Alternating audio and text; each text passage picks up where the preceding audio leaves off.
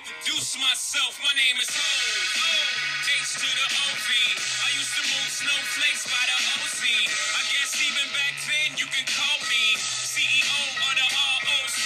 Ho. Fresh out the frying pan into the fire. I be the music biz number one supplier. Flying in a piece of paper bearing my name. Got the hottest chick in the game wearing my chain. That's right, ho. What's good, everybody, and welcome to another episode of the Amatella Is podcast here on this Tuesday, November the 8th, Election Day here in the United States of America.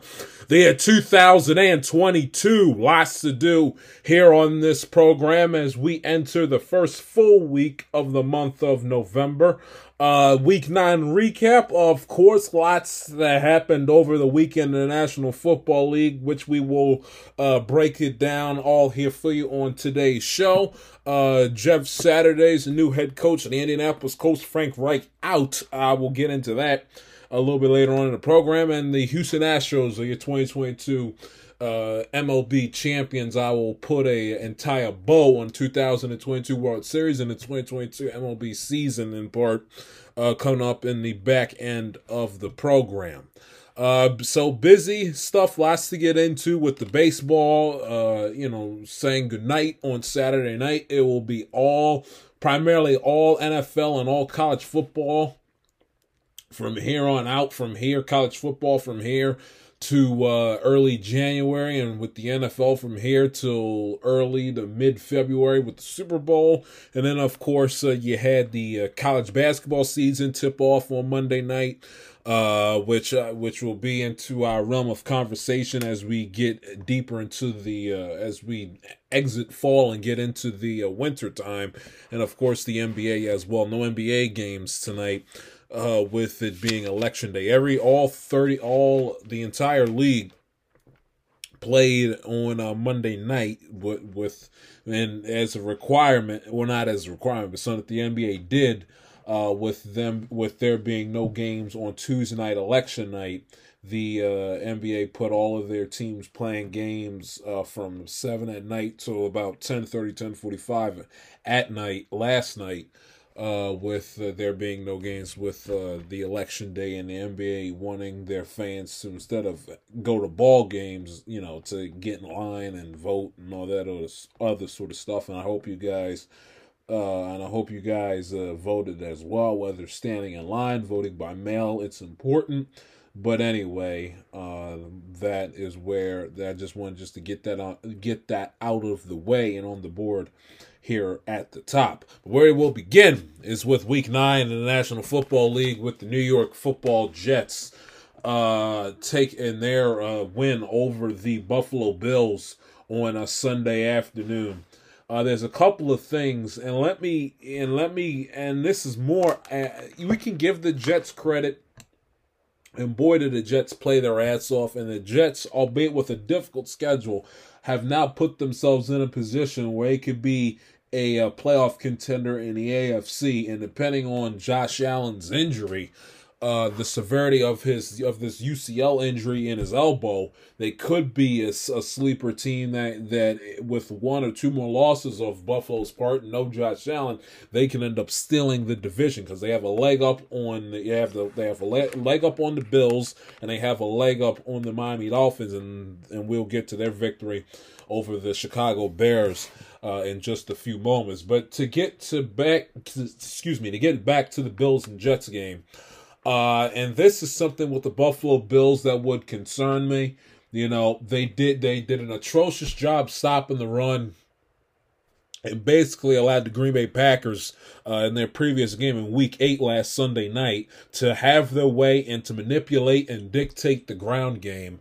They they allowed Aaron jo- they allowed Aaron Jones and the Packers to put up their best rushing performance of the of the season. And I'll get you uh, their number. I'll get you their numbers for how much Green Bay ran for that Sunday night here in a minute. But Green Bay ran for 208 yards on the ground. Aaron Jones 20 carries for 143 yards on the ground. On Sunday, they allowed uh, the Jets to run as a team. They didn't allow a 170 something yard performance individually, but they allowed the Jets as a team 34 carries, 174 yards on the ground. Uh, Carter 12 carries, 76 yards. Robinson ran the ball fairly well, and of course Zach Wilson did his thing, scrambling from the pocket. So if I'm a Bills fan, I would be it would be in the back of my mind and that worry and that uh oh would creep in would would would would would, would rise from the ground and, and creep into my thought processes of can this team stop the run? Yes, we can get after the quarterback, but can we stop the run? And the Buffalo Bills, albeit they have a very fast defense, they're a fast defense. They're not that big. They don't have a whole hell of a lot of uh, big, you know, three hundred pound guys that that can that can rock your world and and will punish you when you try to run the football. They got a, a very fast defense. They don't have a, a one that that has immense, you know, weight and power to it. You know, you run you run up the gut, boom, you're gonna get knocked on your ass. Or you know, a quarterback. The the the Bills don't have that. So you know the Ra- Ravens. Ravens have that have that sort of immense, uh, sh- you know, bigness and, and and and strength and power. The Ravens defense has that.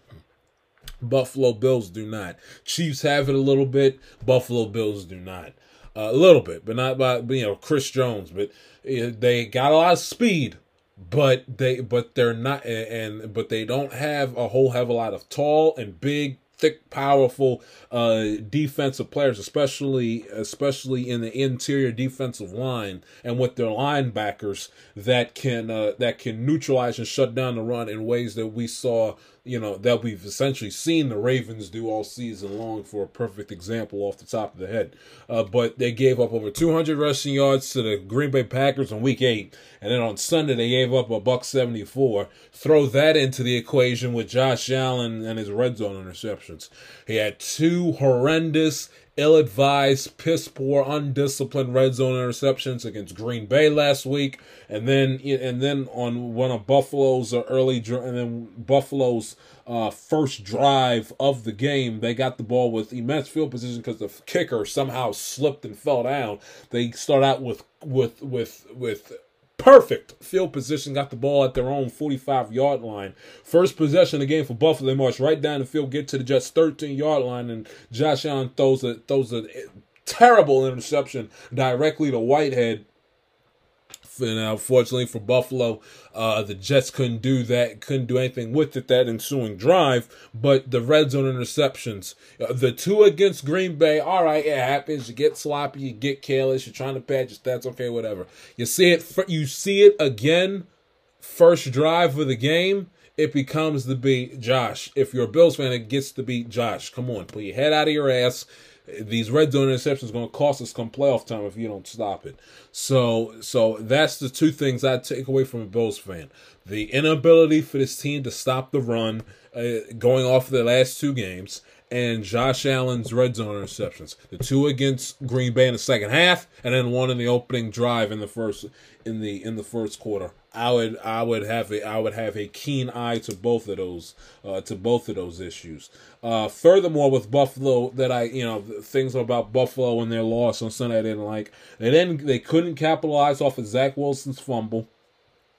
Bills get the ball right back uh, get the ball right back, and Josh Allen throws a throws a interception. Now Sauce Gardner, who's a tremendous corner, who is running away with the Defensive Rookie of the Year award right now through the first half of the season. But Allen, bad pass right to Sauce Gardner, reads the route perfectly, snatches it out of the air, to give the Jets the ball right back right after Zach Wilson got stripped sacked, got got stripped and uh, and lost the football in which Buffalo recovered it. Josh Allen gives the ball right back to the Jets and uh, to set up shop for the Jets to uh, to get the ball back, or excuse me, they got the ball back and shut up, and then they set up shop for the Jets at Buffalo's 19 yard line, which ended up leading to a go ahead touchdown to put the Jets out in front 17 14 which uh, which which is again, uh, I you don't you say well, Josh, one game. Well, it's the point in time of the season, you know, for the Buffalo Bills, the Kansas City Chiefs, the the the the, the the Vikings, the the Eagles, the teams that you that you know, unless something catastrophic happens, they're going to miss the playoffs. That this is the time of the year where for those teams that you know are, go, are going to be playoff contenders and are trying to get to a Super Bowl at the end of the season, this is the time of the year where the the dumb mistakes you really can't afford them. You really cannot afford the you can get away with it in Nov you can get away with it in November. After Thanksgiving, early December, it's got to be all systems go because if because if you are still fought, farting around, you know, week t- past week twelve, you, you're you're playing with fire. And Buffalo is in a position where everybody in the month thinks they're going to have the number one seed because, yes, they have the tiebreaker over the Ravens and they have a tiebreaker over the Chiefs. But what happens if they, what, but the tiebreaker to the Ravens and Chiefs may not matter if they're 0 2 within their division to the Jets and the Dolphins, who continue to win football games. So Buffalo has to keep that in mind. Even though if they win a division, the AFC playoffs would roll through Orchard Park, they have to keep it in the back of their minds that the division is still up for grabs. The division is still up for grabs. They are currently in first place by a half a game. They're they're literally in first place because they've already had their bye week. Because the Bills, the Jets, and the Dolphins all have six wins. Hell, the Patriots are two games back of Buffalo, and they're in last place. Now the Bills have yet to play New England, and when they do play New England, I I would, uh, you know, unless you have another situation like you had last year where the wind's swirling at 50 miles an hour and it's 30 degrees below zero, I, I would imagine that the Buffalo Bills eh, are going to take care of business against the New England Patriots when it comes time to play them later on this season. But don't lose sight of it. But oh yeah, we took well, we beat Kansas City. Oh yeah, we beat Baltimore. Well, those two wins may not matter because the division is still very much up for grabs at the halfway point of the season and you cannot ill afford bad red zone interceptions. You can ill afford your defense being unable to stop the run bad enough. Your secondary was beaten up heading into the season and early, and in September. So you, if you can't stop the run, you're gonna have problems, especially as you get deeper and deeper into the into the uh, into the NFL calendar. Allen's red zone interceptions, not to mention the bad interception, the bad interception to Sauce right after your defense went out there and got you the ball right back. Allen throws an interception. Jets get the ball back at, at the Bills' 19 yard line. March down the ex, you know, march down the next, uh, march down the next 19 yards. Jets put the ball in the end zone. They're up 17 14. And although it didn't cost them anything in moment, and you can use, oh yeah, it is what it is, the illegal kick out of bounds after Bass's game tying field goal. They tied the game up again at uh, 17 apiece. And you say, ah, Jai, what the, what's the big deal? Here's the big deal. Buffalo Bills did not play. We we said it. Uh, we said it uh, frequently in the month of October. The Buffalo Bills and the Philadelphia Eagles have really been the only two teams that have played a complete game from start to finish for a full 60 minutes. Well, that's your game.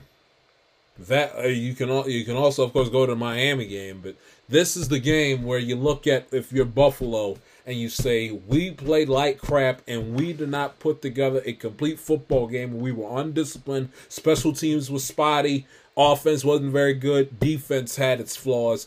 Th- this is your game. This is your game. You're six and two, but this is but this is your game. This is your game.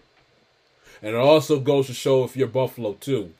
If you win your if you don't win your division and by some crazy circumstance you don't win your division, it will not be as easy to go to the Super Bowl as you may think it will be.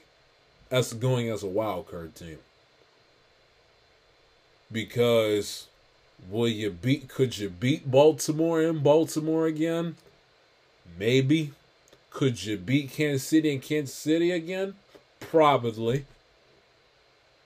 But what if you run into a team that has no pressure on them and know, like Tennessee, for instance, who who you play Tennessee, and they do nothing but run Derrick Henry down your throat, and your defense can't get a damn stop and can't get and can't get off the field.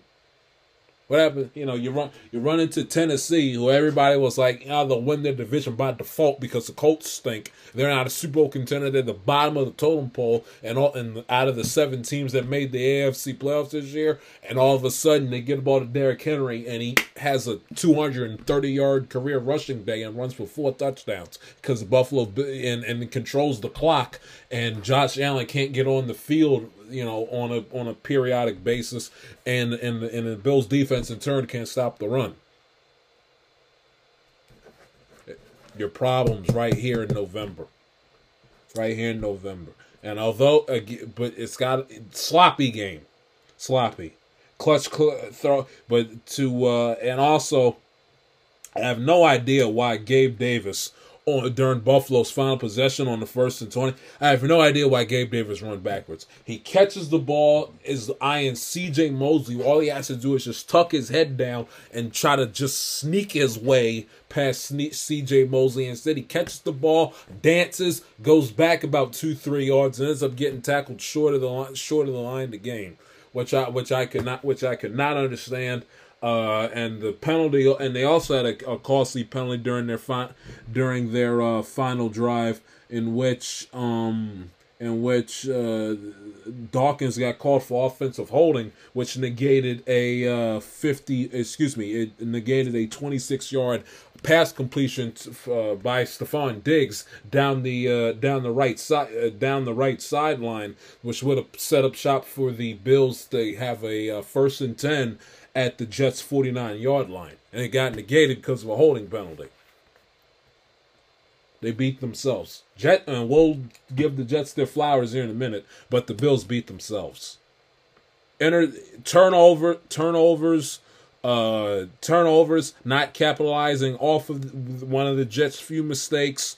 Uh, Allen's, I, you know, Allen with the with the with the interceptions uh, penalties, sloppy game from the Buffalo Bills, and and they couldn't stop and and their inability to stop the run, which has now been at least a thing for the last two weeks.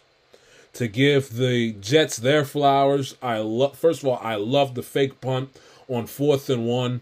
Uh, at, when they had when they were down 14-10, had the ball at their own 48 yard line with about uh 12 11 to go in the third quarter. Love the fake punt. I love it when coaches with coaches with with inexperienced teams, young teams, but good and competitive teams going up against who are underdogs against the top level football. I love it when they go out there and they take chances out of the clip. They don't overthink it, you know, trying to get somebody to jump off sides, come up with a fancy play, sending the offense out in front of, you know, or the read option or reverse passes or Phillies.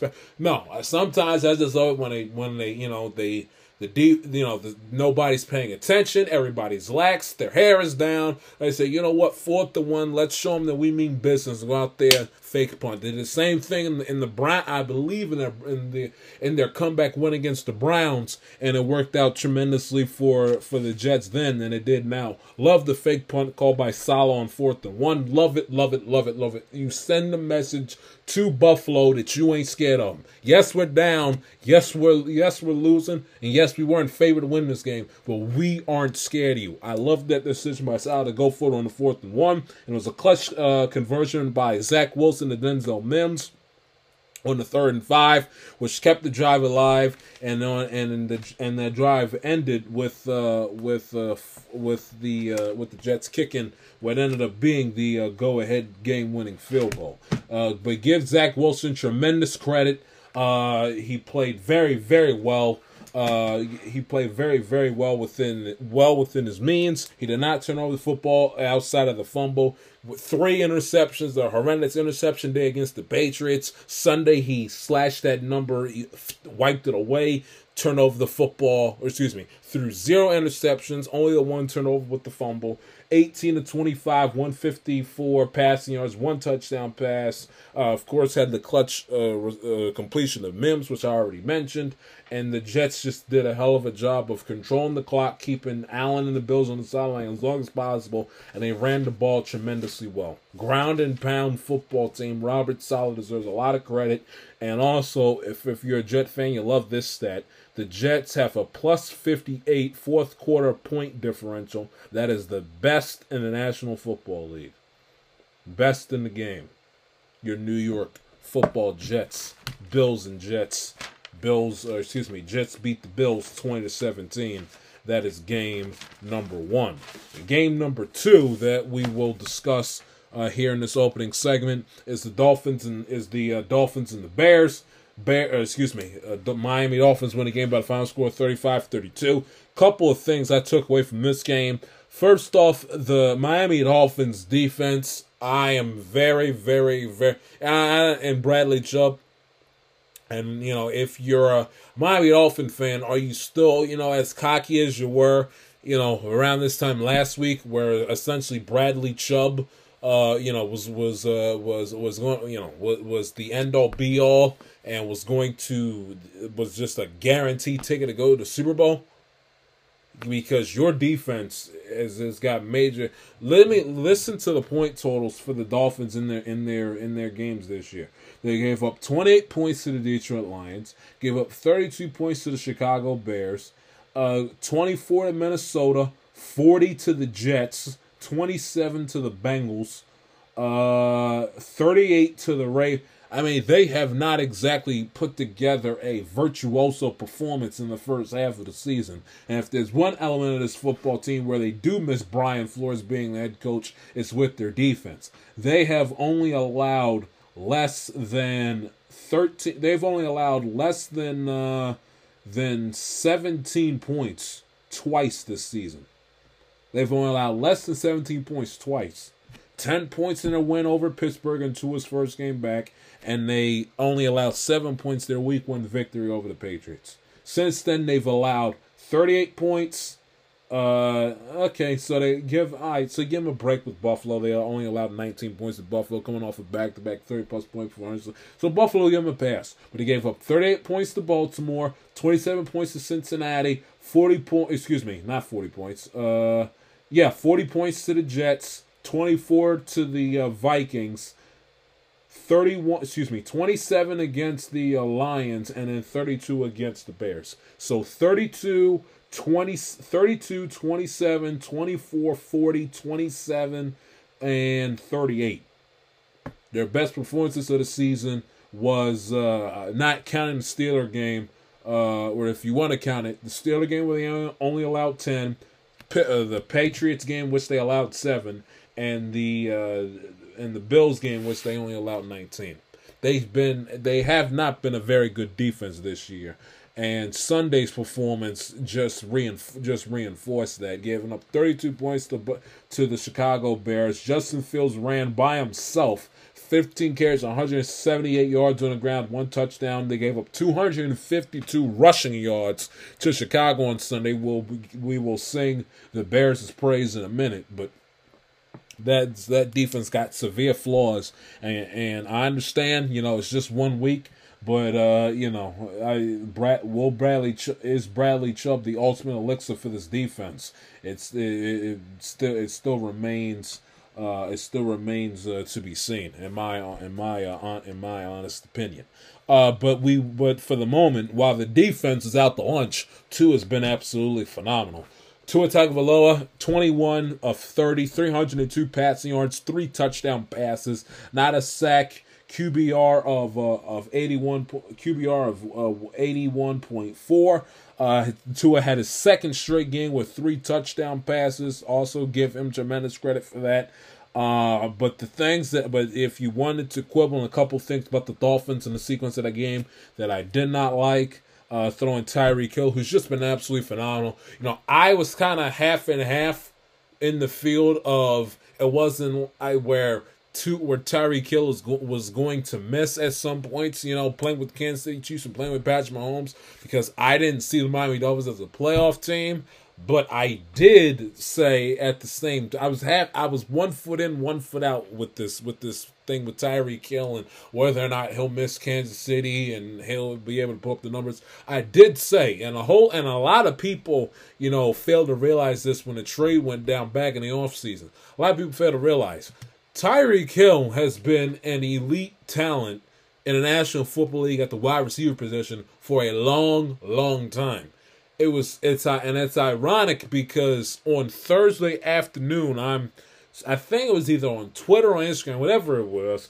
I was on social media, you know, just scrolling, you know, you know, just scrolling through, you know, videos or whatever, and a random video popped up of it was like a six i think it was either 60 or 61 yards that a 60 or 61 yard touchdown catch and run that Tyreek kill had two i want to say no it was 2017 uh 2017 Mahomes' rookie year was still riding the bench behind uh, Alex Smith at the time. Alex Smith was the starting quarterback Alex Smith, starting quarterback 2017, they were at Dallas, and it was two seconds before the half, and Alex Smith threw a little, you know, dink and dunk little pass in the flat to Tyreek Hill. He catches it along with a bunch of blockers that Tyreek Hill has in front of him, and he somehow maneuvers his way, you know, up and down and side to side across the field.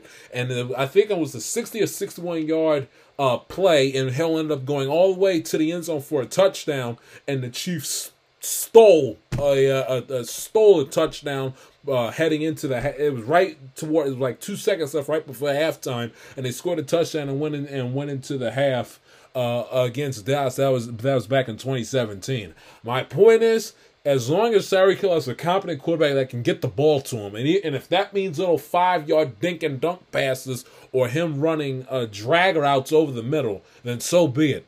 Tyreek Kill is an elite talent. There's only two players in the National Football League that when I watch them play, it's the equivalent of of what a sports car would look like if you know if you could if you could uh, shrink it to have it fit on a football field, or if we played football in sports cars. There's only two players that when they get the ball in the hand, it's like watching a sports car, you know, maneuver up and down the field. It's Lamar Jackson and it's Tyreek Hill. Tyreek Hill, he catches the ball, he he, he quick quick turns, quick twitch muscles, everything else, and he just catches it and he just takes off. So I said it then. Now, did I anticipate him being essentially putting up?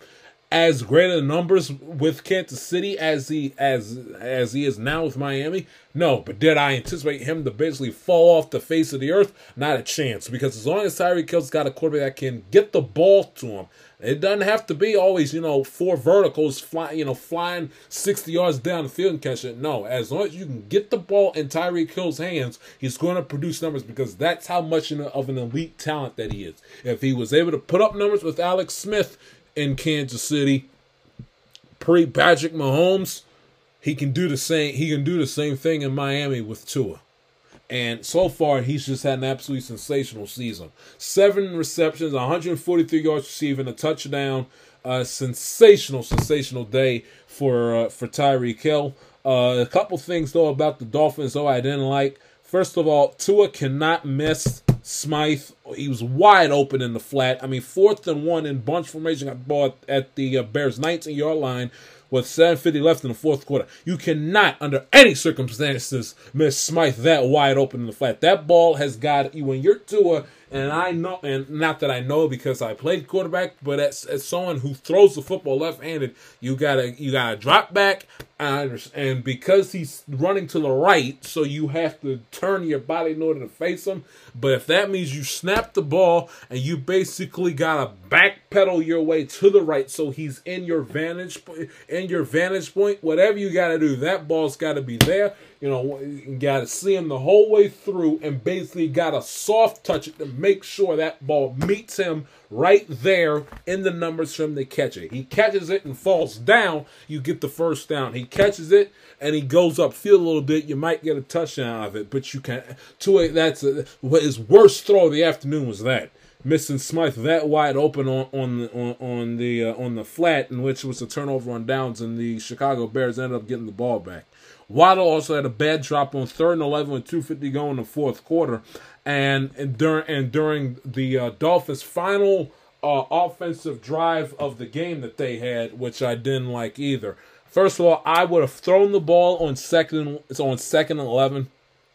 I have no problem starting that drive running the football because you know that you got because you could because you know you got to uh you got to you know, make the uh, Bears use their uh they only had one timeout left and you got to milk the clock. They got the ball with roughly three minutes to go left in regulation. So once so first and ten you want to run the football fine, but when the it when, when the run doesn't work and you haven't ran the ball uh, very well all afternoon. They ran as a team in total 23 rushing attempts for 77 yards.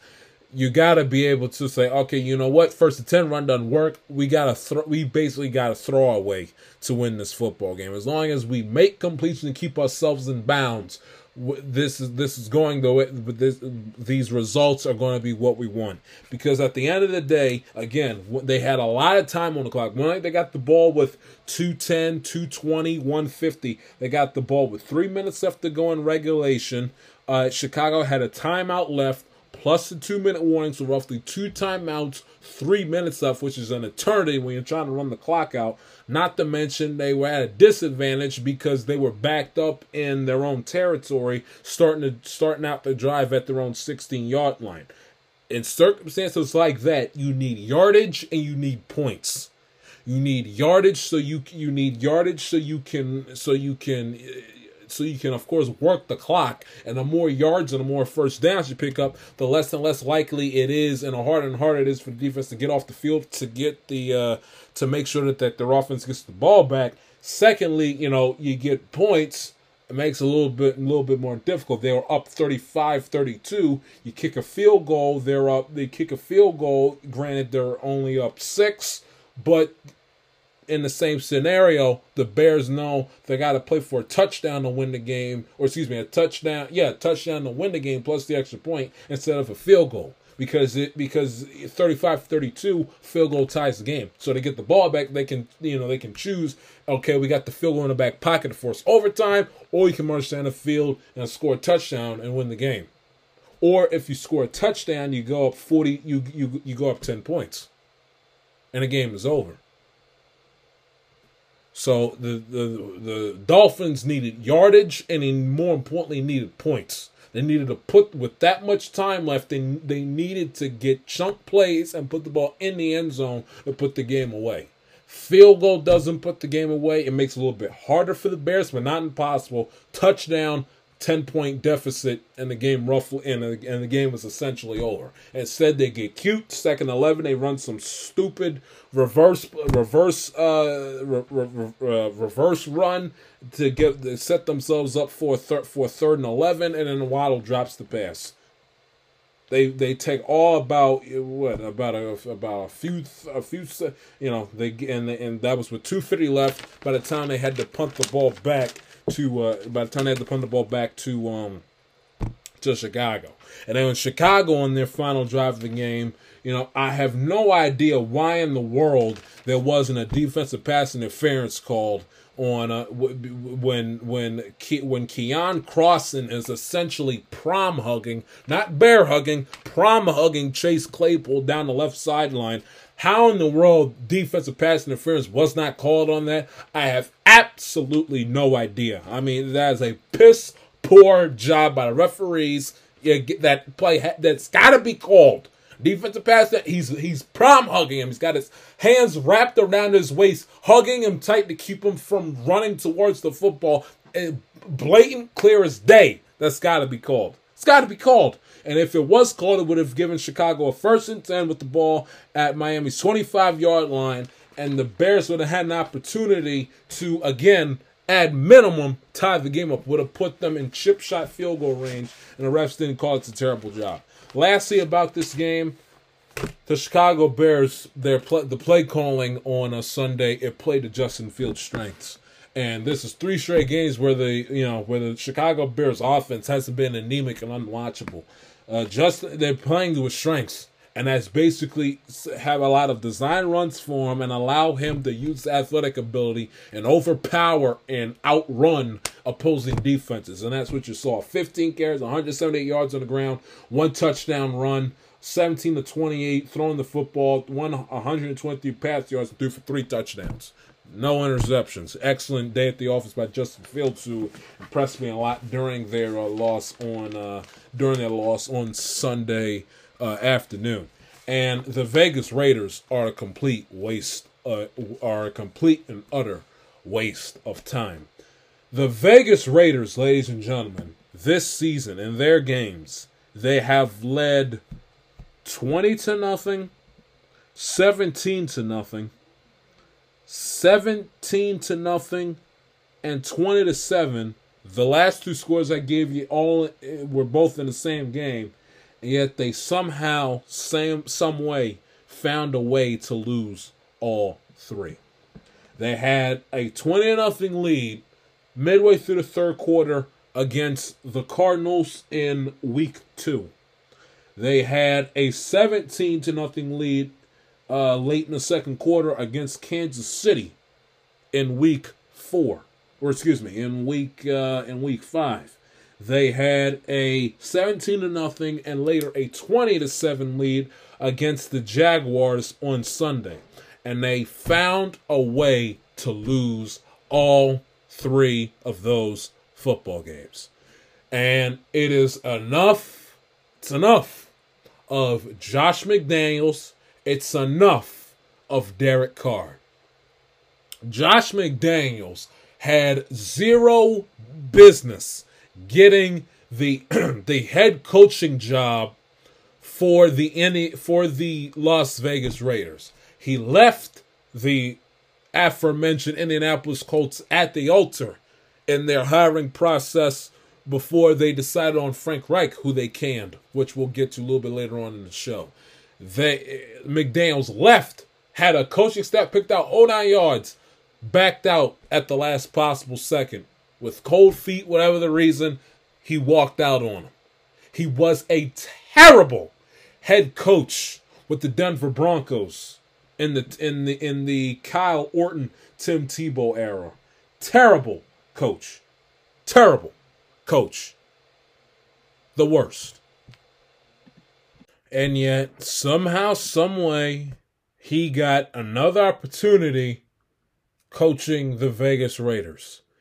And I don't know when Mark Davis is going to learn. I don't know when these NFL owners and these NFL executives learn that the that Bill Belichick's assistant coaches do not work as NFL head coaches under outside and from under and out of from underneath the Belichick umbrella. I don't know how many times they have to keep on going through this. Matt Patricia didn't work with the Lions. Joe Judge didn't work with the Giants.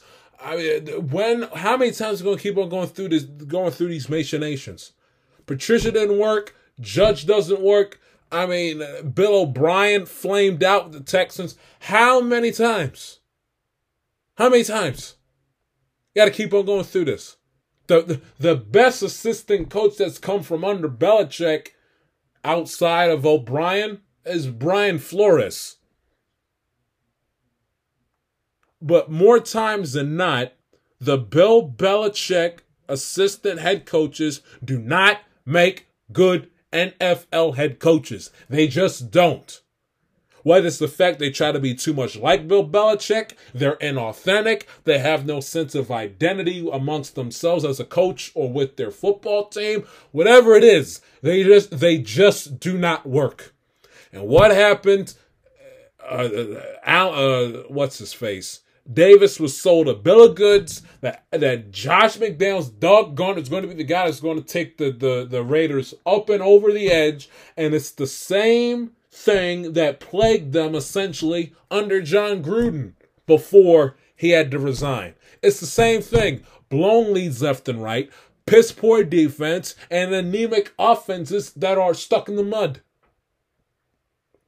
But it's enough of Josh McDaniels. It's enough. They do nothing but sit on leads, and their defense does nothing but give them up. Who's the elite? Again, you name me one elite player on their defense besides uh besides uh Maxx Crosby. You name me one elite superstar player on their defense besides Maxx Crosby. Spoiler alert, you cannot. So they have they don't have any outside of one player. They don't have anybody on defense. Throw in the fact they do nothing but sit on leads, do nothing but sit on leads, and Derek Carr's play doesn't help him either.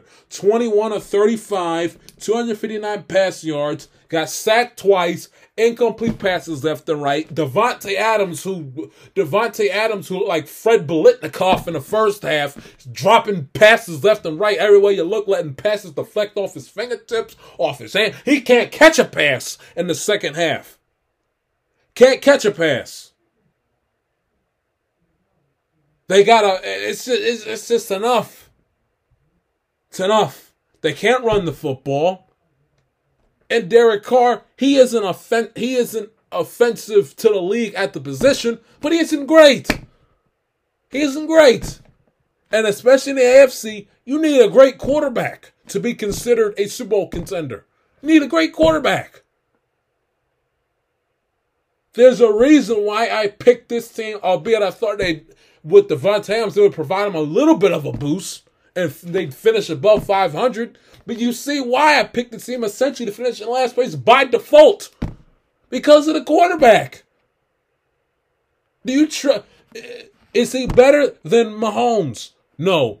Is he better than Herbert? No. Is he better than Lamar Jackson? No. Joe Burrow? No. Tua? No. Josh Allen? Obviously not. Jalen Hurts? No. So, I mean, at the end of the day, you can get you can get Waller never plays. You can you can bring in Davante Adams. You can get Jerry Rice. You can get I don't care. I don't care who you get. Michael Crabtree. I don't care.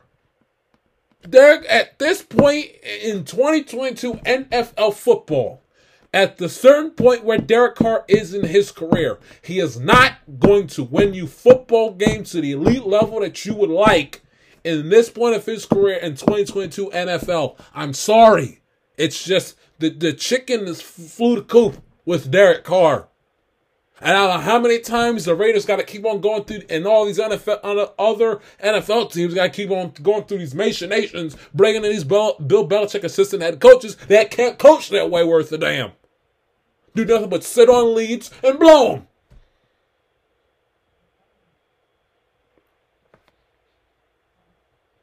They got to, I mean, they got to break with Patterson missing a 41 yard field goal. Thrill three in the fourth quarter, Raiders get the ball right back, can't move the ball worth a damn, nor can complete a pass. Jags get the ball right back, can't milk the clock, and and and and, and, and they are forced, forced, can't get a first down. They're forced to kick a field goal to make it a 20 set to put themselves out in front, to extend their lead to 7, 27 to 20. Raiders get one more chance they get one more chance to go down the field and tie the game up and at least get it into overtime. What do they do with, with roughly a minute left on the clock? The the Vegas Raiders, okay, the the, the 0 5 away from uh, from Allegiant Stadium, Vegas Raiders. You you want to hear what they did? Four plays, zero yards, and another loss. Four plays, zero yards of offense, and another loss. They've lost five road games this season. Five. They're 0 5 on the road, 2 and 6 on the season. Enough of the Vegas Raiders. Enough of Derek Carr, and more importantly, enough of Josh McDaniels. Why he is employed in 2022 as the NFL head coach should eh, eh, it should be against the law at this point. He is terrible at his job. Terrible. Why the Raiders didn't make an effort to bring Bisaccia back, who they played inspired football under, who actually got them to the playoffs and almost won a playoff game with. It's just it, it, it is mind-boggling how bad that organization is run. Mind-boggling. Vegas at that nice stadium be damned. This team stinks. Speaking of stinks, Aaron Rodgers is the worst. Aaron Rodgers, ladies and gentlemen, is uh, here it is, me sitting up here talking about Tom Brady being washed. Aaron Rodgers may be washed because, ladies and gentlemen, do you realize that the Green Bay Packers have not won a football game in a month? The Green Bay Packers have not won a football game since October 2nd. The Milwaukee Brewers, whose offseason is well over a month old, do you realize that they have a more recent win in, in terms of further back you have to go in the calendar? Their win is more, they have a more recent win than the Green Bay Packers do. The Milwaukee Brewers, who missed the playoffs, didn't win their division this year. They have a more recent win on the calendar looking back in, into the month of October. They have a more recent win than the Green Bay Packers do. Their most recent win, October 4th. The Green Bay Packers' most recent win, October 2nd. Aaron Rodgers might be the one that's washed instead of Brady. Last year, he threw four interceptions. This season, in 16 games. This season, he threw seven. He's thrown seven through nine games. Three interceptions, 23 of 43, got sacked once, QBR of 25. Aaron Rodgers is terrible. Aaron Rodgers stinks. Aaron Rodgers, watching him play the quarterback position now, has become offensive to the damn senses. Two red zone interceptions. And it is Aaron Rodgers has got to he's got to look himself in the mirror instead of blaming instead of blaming his young wide receivers instead of blaming Brian Gutekunst, instead of bl- instead of casting blame to everybody, short week, playing in London, flying cross country, his receivers, it's enough. I'm tired of him throwing his young talent underneath the bus and then running them over with the bus just to roll back over him again. It's enough. With with with everybody else has got to be accountable, and if nobody is executing their job and is missing the assignments, they going to need to cut the rest. It's enough of that.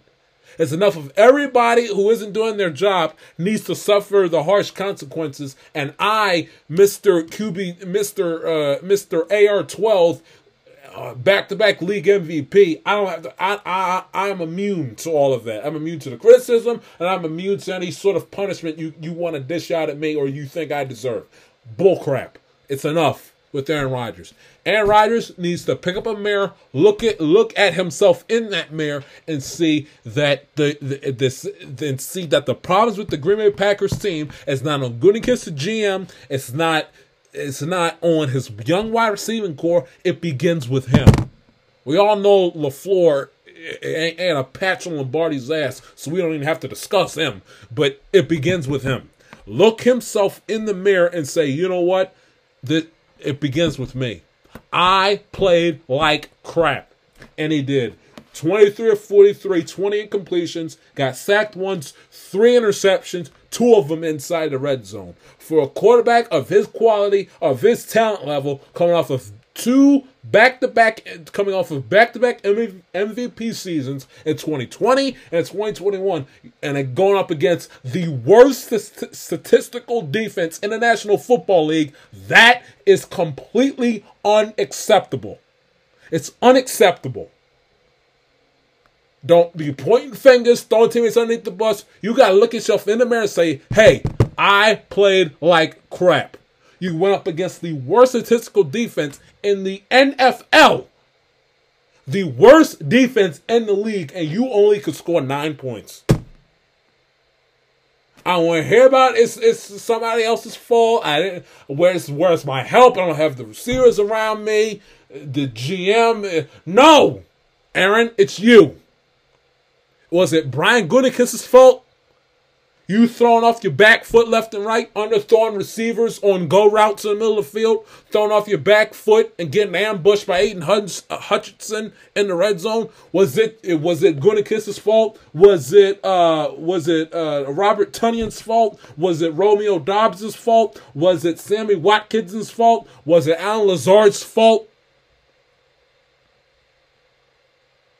You throw an interception throwing a pass directly off of a Detroit Lions player's helmet, shoulder pad, throwing off your back foot, getting lazy, getting careless. You think just because you're Aaron Rodgers and you're blessed with the immense talent to throw the football, you, that you can say, oh, you know what? I don't need to go through the full full fluid motion that it takes that it's required that I've been taught to, you know, when you throw a football. I can sit back and cool it and have a nice a whiskey, smoke a cigar, get high on off some ayahuasca and throw off my back foot and say, ah, you know what, my arms don't take me there. Screw it and just chuck it 60 yards downfield. Was it their fault or was it your fault? Throwing off your back foot, not stepping into your throws, was it the G? Was it Gutekunst's fault? Was it your wide receiver course fault, or was it your fault? Last I checked, you're throwing football, not Gutekunst, not your wide receivers. It's you. You're the quarterback who took every nickel off the table in the offseason, back to the MVP. It starts, begins, and ends with you.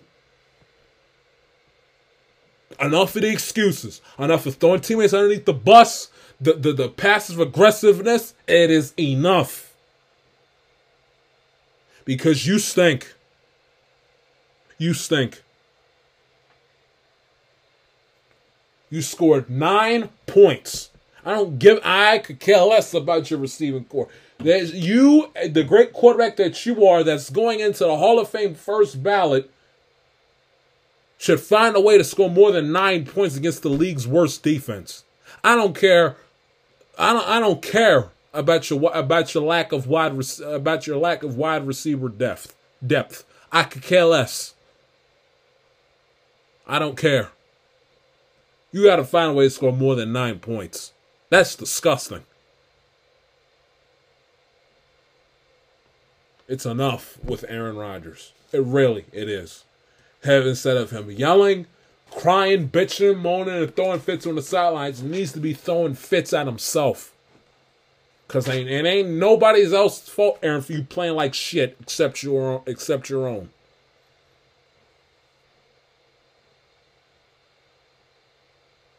Team's going to get his teeth smashed in by the Cowboys on Sunday. He stinks. It's enough. When will he take some accountability for a change? God, I, I am so tired of it just the piss poor throws. It's just, it's just terrible. The passive aggressiveness. I I've had enough. Chargers beat the Falcons 2017. Khalil Mack's takeaway, big time, big uh, turning point in the game for the Chargers. The Koo's uh, missed that mixed 50 yard field goal would have made a 2014 uh, lead for Atlanta the which uh, which which uh, kept the uh, Chargers in the game and only and only down by uh, only down by three points. And in typical Falcon fashion, they forced Ekeler to fumble the football only to recover it, only to recover it and then losing, give it right back to the Chargers, which gave them a reset of downs at their own 43 yard line. Chargers ran the rest of the clock out kicked a goal, kicked a, a game-winning field goal. Cameron Dicker, th- a 37-yarder to win the game by the final score of 2017. As the Chargers somehow, some way, who are three and one on the road this season, somehow at five and three, and uh, keeping a little bit of distance between them and my Cincinnati Bengals for the seventh seed in the in the American Football Conference playoff picture. And that's just the first half of the Week Nine recap part number two in a flash.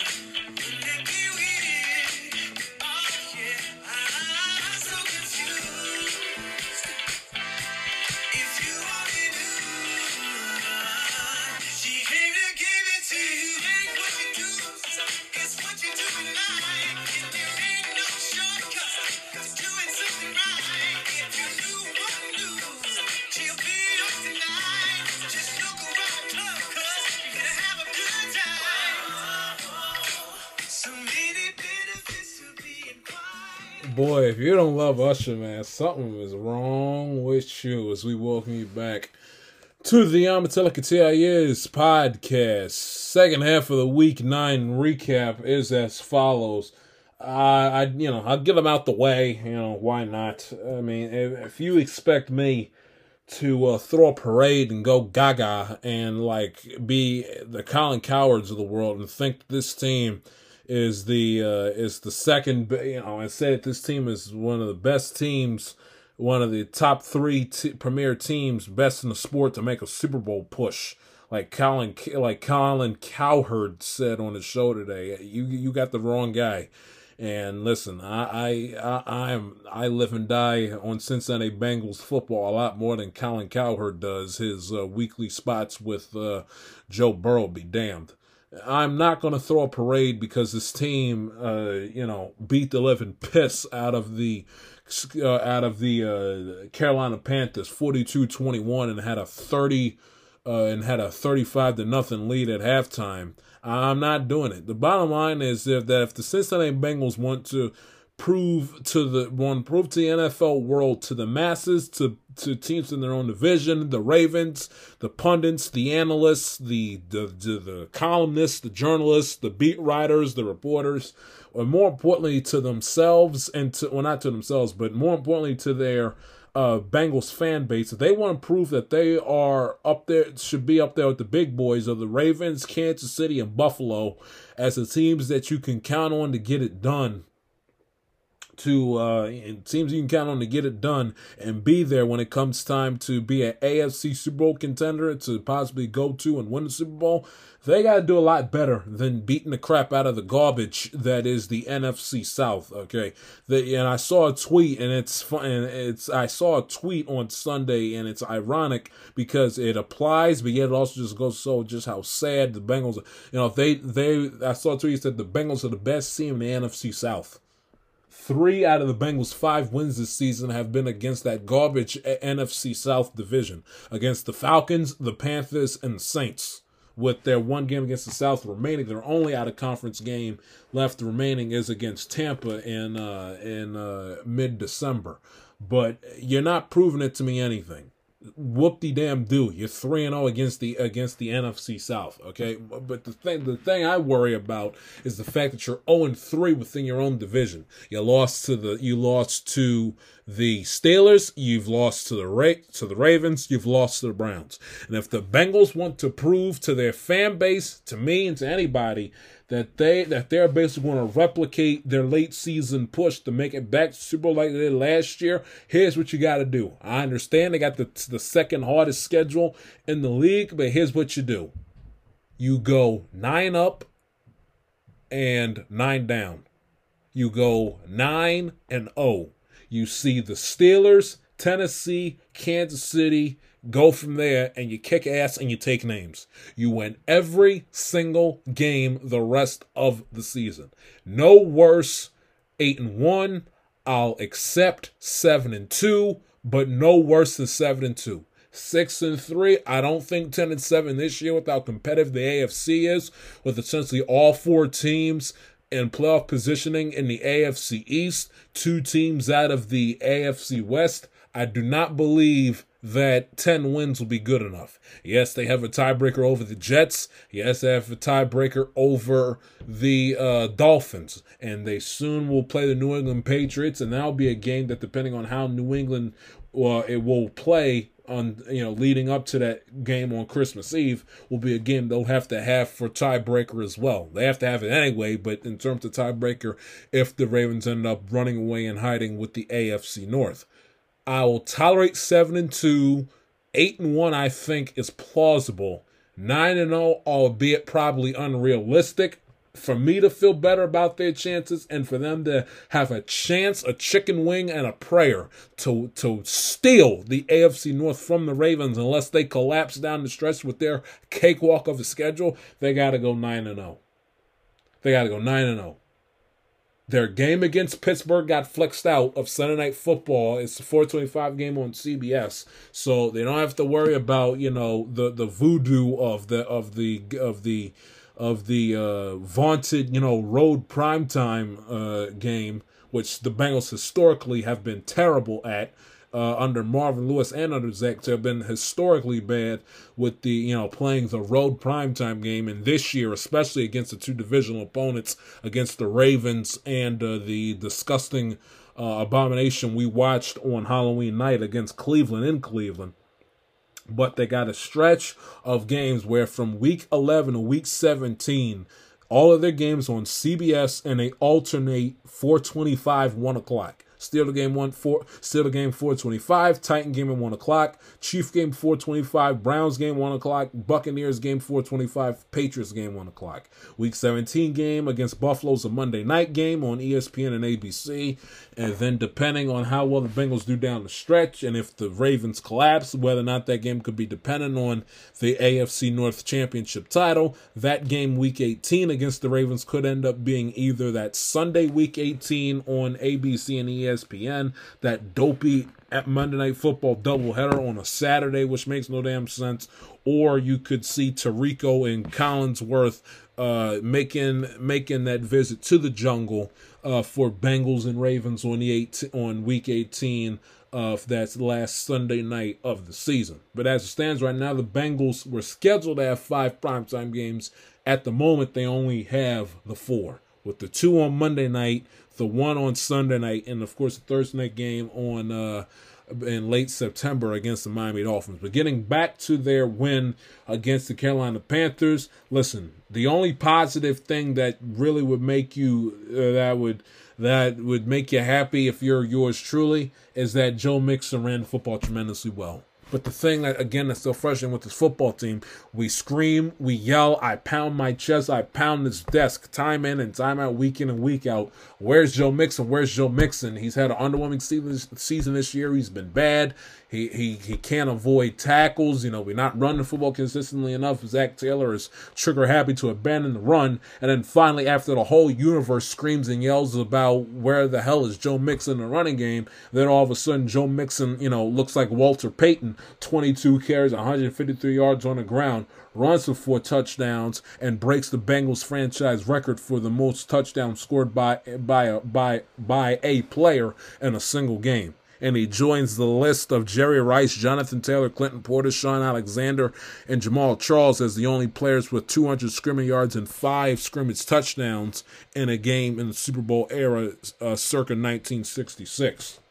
So it's great. Joe Mixon had a great game. God bless him. Happy for him. We actually found a way to win a football game where Joe Burrow doesn't have to drop back and throw the ball 35 times. But why did it take so long? Why did it take till week nine for us to get us the game like this?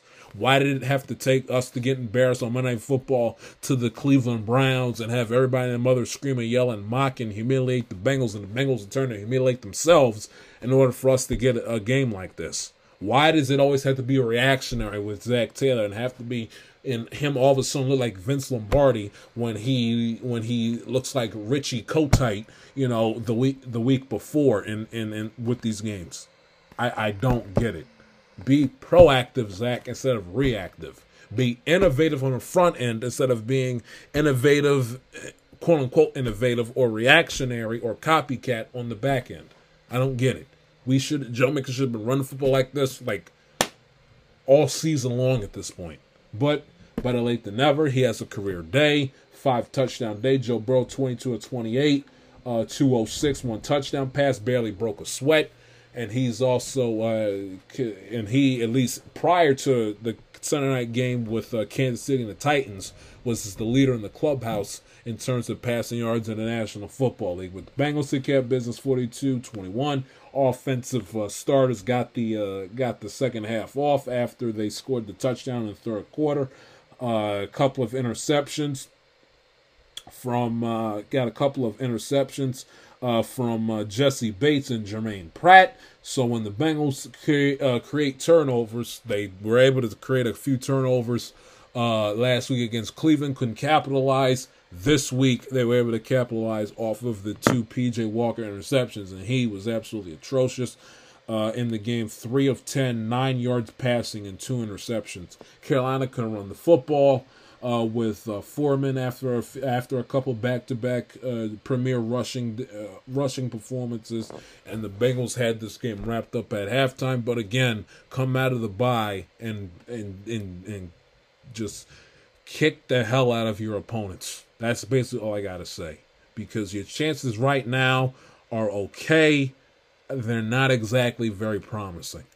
Five and four heading into the bye this year feels different than five and four heading into the bye last year. So, it's my humble opinion. It's best for the Bengals not to plan on losing another football game the rest of the season, or to go a good month without losing one again, eight and one. I'll accept seven and two, but realistically, they need to go nine and zero. Oh. Thirteen, tw- less than uh, 10 and ten and seven ain't gonna be good enough to win the division this year. It's not. And if they plan on their easiest way of going of getting back to the Super Bowl, and that's having the home playoff game in the opening round, they might as well get ten and seven out of their head right now. They might as well get ten. Might as well get ten and seven and eleven and six out of their head right now. No worse than twelve and five. 13 and 4. That's item number one. Item number two, the Seattle Seahawks are six and three. In no in early November in 2022, the Seattle Seahawks are six and three beat the Arizona Cardinals 31 to 21. Geno Smith, six games this season with a passer rating over 100 that leads the National Football League. Uh, he had a he had a very good game. Uh, 26 of 34, 275, two interceptions, did throw the pick six. But what Geno Smith has been able to do to his credit throughout this season, he's been when he makes the mistake and when things get tough, things get hairy with Seattle, they're able to bounce back brush the dirt off their shoulders onto the next play, and they play championship caliber football. Geno Smith's a hell of a leader, done a sensational job for him this season. Kenneth Walker the third, what in the world could you say about him that you haven't said about him already? Tremendous runner of the football, 26 carries, a buck 09, two touchdown receptions. Uh, Noah Fant had a uh, had a very good afternoon catching the football as well, but the Seattle Seahawks, you know, give them tremendous credit. It could have been an opportunity where the, where Geno Smith's pick six could have snowballed and could have led to a could have led to an avalanche that would have put that team behind the eight ball in in the game that they, you know, a game that they were you know could have been expected to lose. But give them credit, they stuck with it they didn't give up. Geno Smith brushed again on, on to the next play. Short memory. Played very well the rest of the game after that said mistake. And the Seattle Seahawks win the game by 10. And as for you, what you can say with the Arizona Cardinals, how Kyler Murray and uh, Cliff Kingsbury got a contract extension prior to this season, I will never, I could live to be 120 years old. I would, I never, ever, ever under would be able to understand and comprehend why those two jokers got a contract extension prior to this season. And and if the and I'd love to say I, would feel sorry for the Bidwells, but hell, they're the ones that they're the ones that gave them the extension. They're the ones that signed their paychecks. If they have buyer's remorse at this point, it's a you problem. It's on them. It ain't on anybody else because everybody in the universe told you that you had zero business giving these guys a contract extension and you get and, and you gave him and you gave it to him anyway. Be why? Because I understand you can't want you can't be competitive without the big time quarterback, but still, it, it, you there's better. I not saying there's better options right now than Kyler Murray, but you know good and well that Kyler Murray ain't going to win you a Super Bowl. So what the hell are you wasting your time, and your money, to giving him a contract extension? If and Cliff Kingsbury can't coach his way out of a paper bag if the fate of the universe depended on it. That's all there is to it. And then you had the Rams and the Buccaneers. Uh, let me tell you, I, I'll do the Rams first. The Rams, ladies and gentlemen, stink. The Rams stink. If there was a battle of the Super Bowl hangovers, and if there was a team that is coming off of their hand, hungover better than the other, it shockingly would be the Cincinnati Bengals. After the wishy-washy, inconsistent season that they've had, they are having a better season, and not in the way that I expected them to, but are having a better season than the Rams, who are at three and five and essentially are one loss away from saying goodnight for the 2022 NFL season. Matthew Stafford is Matthew Stafford is just his play has hit the wall. 13 to 27, 165 passing yards. The Rams left guard stinks, got teed off on by Villa especially all game long, got sacked four times, QBR of 32.1. It's just the offensive line is, is a complete mess. They they have they cannot run the football. They don't try to run the football. Henderson can't run the ball worth a damn. Cam Akers, who they tried to get, who they tried to trade away, they they couldn't find they couldn't find any suitors for him, so they had no choice to bring him back for five carries and three yards on Sunday. It's it's again, it's the Cooper Kupp show or nobody else. What is giving the ball to Allen Robinson, throwing the ball to him, only got targeted five times for three receptions, 24 yards receiving. Tyler Higbee's not a factor. Got got targeted one time. Their tight end what might as well not even have showed up to Tampa on us on uh, you know over the weekend. It's the Cooper Kupp show and nobody at all. Eight receptions, 127 yards, one touchdown catch to catch and run, 69 yards to the house. But unless you have Cooper Kupp on your fantasy team, who the hell cares? Because this Rams offense it, it has fallen off and hitting the ground rather rather hard. This, it's it's bad offensive line. It's the Cooper Kupp show or nothing else. I thought the Rams were going to win this game. I when when I said it was going to be the Cooper Kupp show and essentially a repeat of the divisional championship game minus the Cam Akers fumbles, I didn't anticipate this. I anticipated the Rams to find a way to get to score uh, at least 20 to 21 points. 24 if you kick in a couple of field goals. I mean, because the Bucks defense isn't all isn't that isn't that good.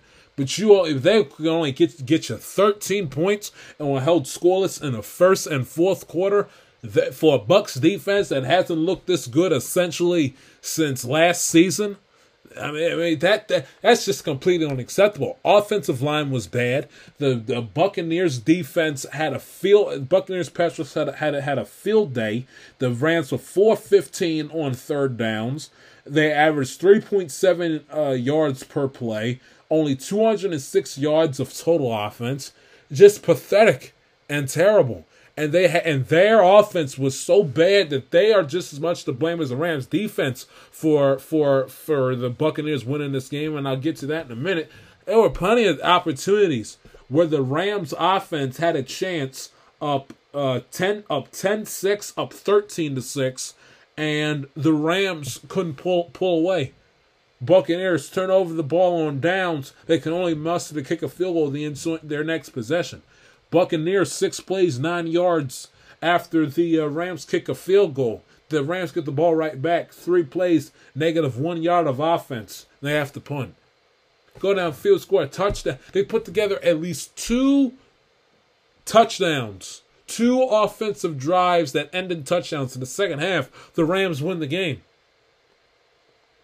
They kept the Bucks in that game from essentially beginning to end.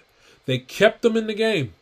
and it came back. And when and uh, and I listen, me the idiot, sitting up here saying, going on a diatribe saying how the guy is washed. He might have been washed for for about fifty nine minutes and and twenty five seconds.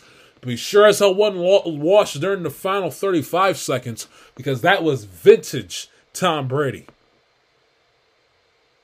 you give you keep you keep the Buccaneers hanging around, and look what Brady does. Similar situ, similar scenario to the playoff game where he doesn't play his best game. He's knocked around left and right. The you know there isn't a perfect cohesion with his receivers and with the offense, but they can't run. They could. They did not. Again, they are one of the worst running football teams in the sport ran the ball 20 times for only 51 yards on the ground. Didn't have a great day. Brady didn't have his best day, but he got up, brushed dirt off his shoulders, and continued to scratch, fight, and claw back, keeping his team in the game against all odds. And what happened? The Rams got an opportunity. The Rams had an opportunity. They had an opportunity to put the game away after the Bucks turnover on downs and their drive fell flat inside the red zone.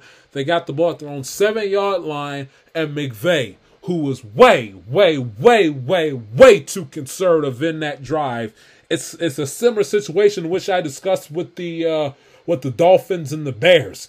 At, when you're when you're backed up at your own seven yard line, granted there was only 152 left on the clock, instead and the and the Buccaneers had two timeouts compared to the one timeout the Bears had and about three minutes left. When you're back up inside your own territory, you need yardage. Yeah, running out the clock, running out the clock when there's more than 80 seconds left in regulation and a, and a, and your opponent has at least one timeout. In Tampa's case, they had two, and you're backed up inside your own 15 yard line. You need getting yards and and moving the chains is is more important and more vital than milking the clock and getting your opponent to use the timeouts than keeping the ball in bounds and just have making sure the clock tick tick tick tick tick tick tick tick ticks. And that situation, you need yards. Rams couldn't get couldn't find any. First and ten, first and ten. Give the ball up to Henderson. Rams have ran the ball all day, all day. Gets the ball to Henderson, gets no yards. Second and ten. Gives the gives the gives the ball to uh, gives the ball to Cooper Kupp on a little reverse run pattern play, and he falls down inbounds again. Cooper, when there's when you got the ball with 152 left inside your own 10 yard line and the bucks had two timeouts to work with. First downs end the game okay? There's too much time on the clock to where if the rams or excuse me if the bucks defense gets a couple of stops you know they're going to get the ball back with at least 40-ish seconds left okay? You got the ball with a few ticks after the two minute warning 152 inside your own seven yard line you need yards and you need to keep you know, you need to keep advancing the ball down the field. It's not as important for you to keep the ball in bounds, stay in bounds, keep the clock moving, and have the Buccaneers use use their timeouts because there's still a lot of time left on the clock. The only way for you to counter and the, the only uh, uh, uh, response and counterpunch to the, to there being a lot of time left on the clock is getting first downs, keeping the defense on the field, and keeping the drive going, collecting yards and keeping the chains moving. Because the further and further and further you march down the field, the less and less uh, this the, the, the more and more you shorten your field, you take away the uh, the opportunity for the defense to ha- to to force a three and out and have them punt the ball back to Tampa. What happens? Kupp stays in bounds. They get the five yards. Third and five. McVay, do you throw it with Cooper Kupp, who's killed the Buccaneers all game long? No, you run it with Darrell Henderson again to only get one yard, and you end up having to force yourself to punt. Buccaneers manipulate their timeouts properly. They get the ball back with a with a little less than under a minute to go in regulation. What does Brady do? The great Brady dinks, you know, bing, bing, bing, bing, bing, bam. 35 seconds, you end up losing a game. McVay went from pumping his fist, confident he was going to win the game, to mortified during the headlights. What the heck did I just witness? All in the span of 35 seconds. Six plays, 60 yards, TB12 magic, and the Bucks steal a game. They had zero business in winning. None. And why? And if you're Jalen Ramsey, okay, Jalen Ramsey, one of the most overrated cornerbacks in the National Football League, in which I've pounded my chest and screamed from the heavens this point for, for years, for about two years now. Screaming up from the heavens about how overrated Jalen Ramsey is. Again, one more time. If it wasn't for Aaron Donald, Jalen Ramsey wouldn't be a Super Bowl champion. He'd be getting made fun of and mocked to levels of Eli Apple because Ja'Marr Chase had him beat down the right sideline. And if Joe Burrow has an extra two and a half, two seconds left to throw the football, we're having a totally separate conversation. Hell, this football season is probably totally different this year if if the if if Aaron Donald gets blocked on that on that fourth and two in the Super Bowl. But anyway, that's not a here nor there. I've told y'all for about two years now about how overrated Jalen Ramsey is. One of the most overrated cornerbacks in all of the National Football League. I gotta listen and I gotta read quotes of Jalen Ramsey getting on his offense and throwing his offense underneath the bus when his secondary was a sieve. They played perfect for all. They played perfect for 59 minutes and 20 something seconds. They played perfect. And the one time they need a, they need okay, I understand none of their fault. McVay's piss poor play calling can't work the clock. They can't move the ball down the field worth the crap. They can't get a first down. I understand that, but still, elite Super Bowl caliber defense with Ramsey and Aaron Donald, who all I heard about for months was who's the second coming of Lawrence Taylor. And your defense allows Brady to essentially orchestrate his best drive of the season. This offense has been disgusting to watch and boring all season long. And you somehow, some way, when they had no timeouts left, got the ball at their own 40 yard line, so perfect field position. None again to your fault, but 44 seconds left no timeouts, and you let Tom Brady march up and down the field, six plays, 60 yards, essentially averaging 10 yards per uh, per play, and allow them to march down the field and score a touchdown and steal a game like that? Really? Really? You're Jalen Ramsey calling out your offense when your defense crapped your pants and allowed Tom Brady to look like himself from two years ago? Hell, last year's version of Tom? Really? Your defense just gave up the, the best offensive drive and the most complete fluid offensive drive of the season to one of the worst offenses in the National Football League. And I got to hear Jalen Ramsey getting on the, the Rams defense or Rams offense. Again, they couldn't move the ball. McVay got conservative. They were more occupied on keeping the ball inbounds and working the clock rather than getting yardage and getting first downs. I understand that. The fact that they got one stop inside the red zone and you thought it was going to be enough and the Rams offense could do their part, fair. I'll buy it. They got perfect field position because the Rams were backed up and they didn't get a great punt. I grant you that. But Ramsey, worry about you and your defense. The fact that you're that you and everybody in your your your your fellow position men in in in, in the in the in the CB room were lining up 10, 11, 12 yards off the wide receivers. Playing 10, 11 yards off the guy, allowing allowing allowing uh allowing uh, uh, Scotty Miller, Leonard Fournette, to, to Mike Evans to to line up with with all the separation in the world, run a little five yard out out route out pattern, catch the ball, step out of bounds, stop the clock. And I got to hear Ramsey moaning, groan about the offense. Worry about your own job, Ramsey. Okay. Make make sure your business is taken care of first before you start throwing stones at glass houses. I gotta listen to Jalen Ramsey now. Jalen Ramsey, who who wasn't exactly uh, Deion Sanders in the Super Bowl last year. I gotta listen to Jalen Ramsey. Jalen Ramsey. Really?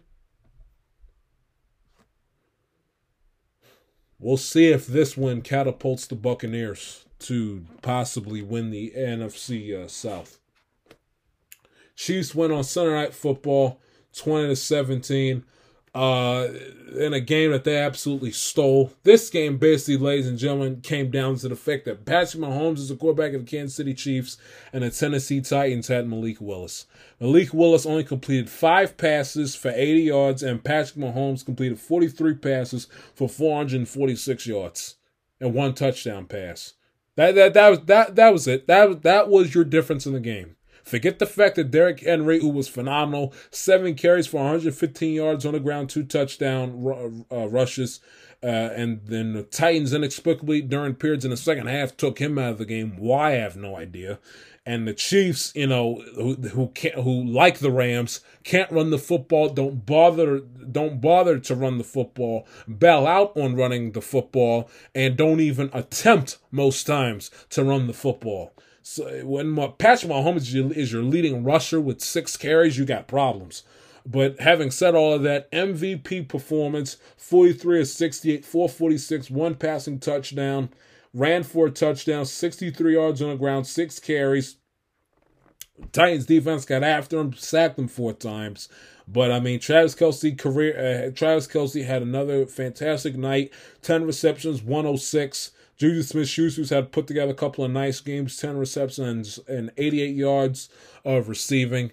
The problem is with the Titans is that you allow Mahomes to take over the game.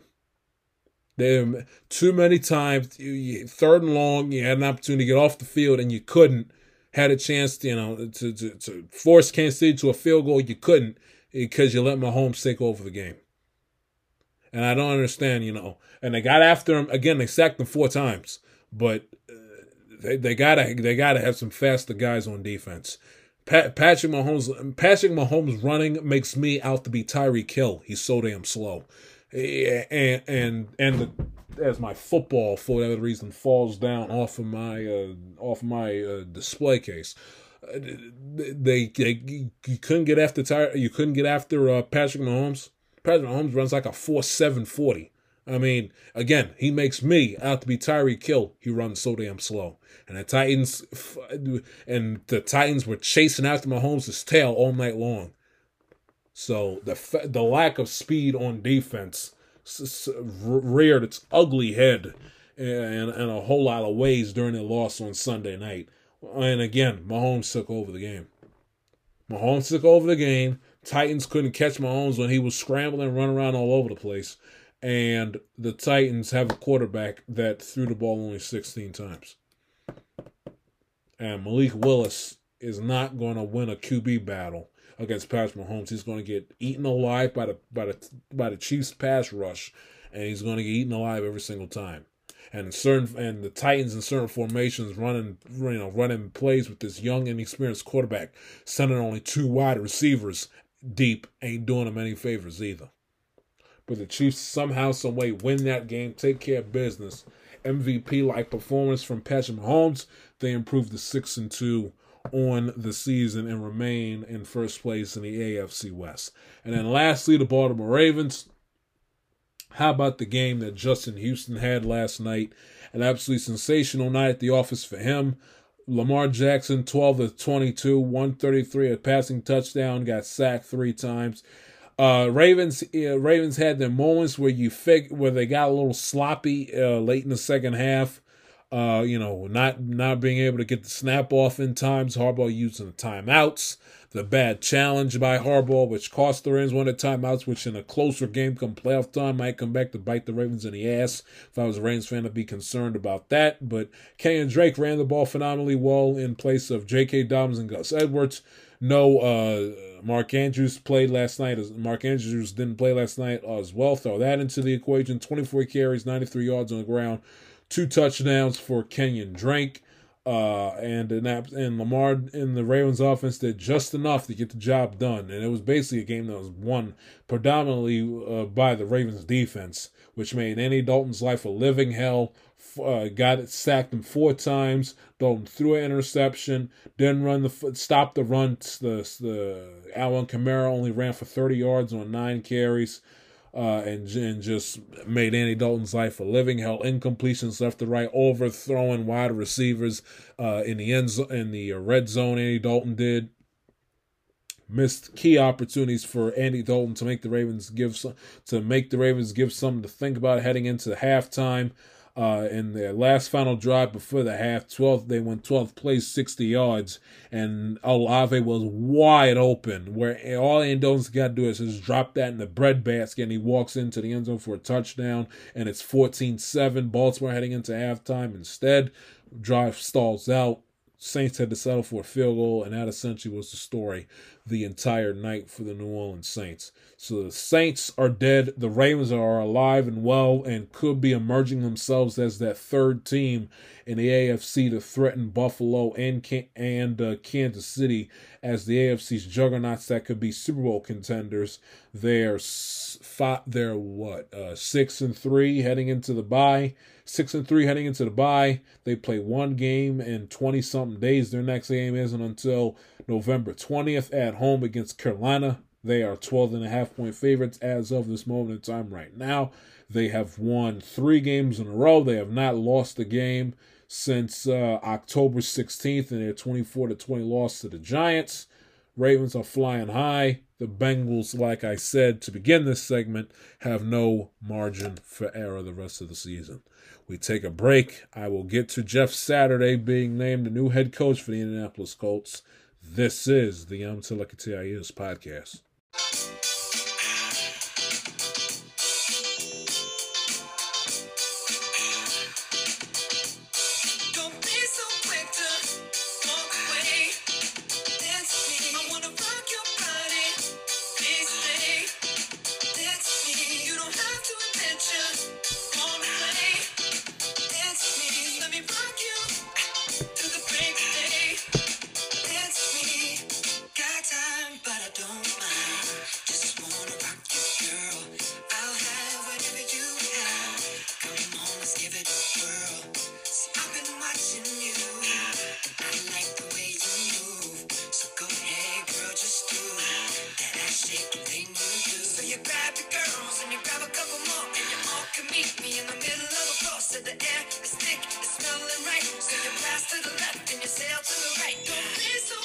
Welcome back. 20th anniversary of this uh, glorious album over the weekend. Shout out Justin Timberlake as we welcome you as we welcome you back to the Amatella is podcast. Uh, there's some news that broke on Monday uh, regarding uh, the Indianapolis Colts. They fired head coach uh, Frank Reich uh, head coach and offensive play caller for the Indianapolis Colts. They fired him uh, on uh, Monday, of course, after their uh, pathetic loss uh, to the uh, to the New England Patriots on Sunday afternoon, in which uh, Sam Ehlinger, their quarterback, got sacked a total of uh, nine times in the game. As hard as that is, uh, as hard as that is to believe and uh, the breaking news broke on uh, on Monday uh, on Monday night that they had named uh, uh, Jeff Saturday. They had named Jeff Saturday their ex their ex Peyton Manning's old uh, center. They named him their new their new NFL not the new NFL their new interim uh, head coach in their 26 to 3 loss to the New England Patriots on Sunday. They named him their new uh, head coach.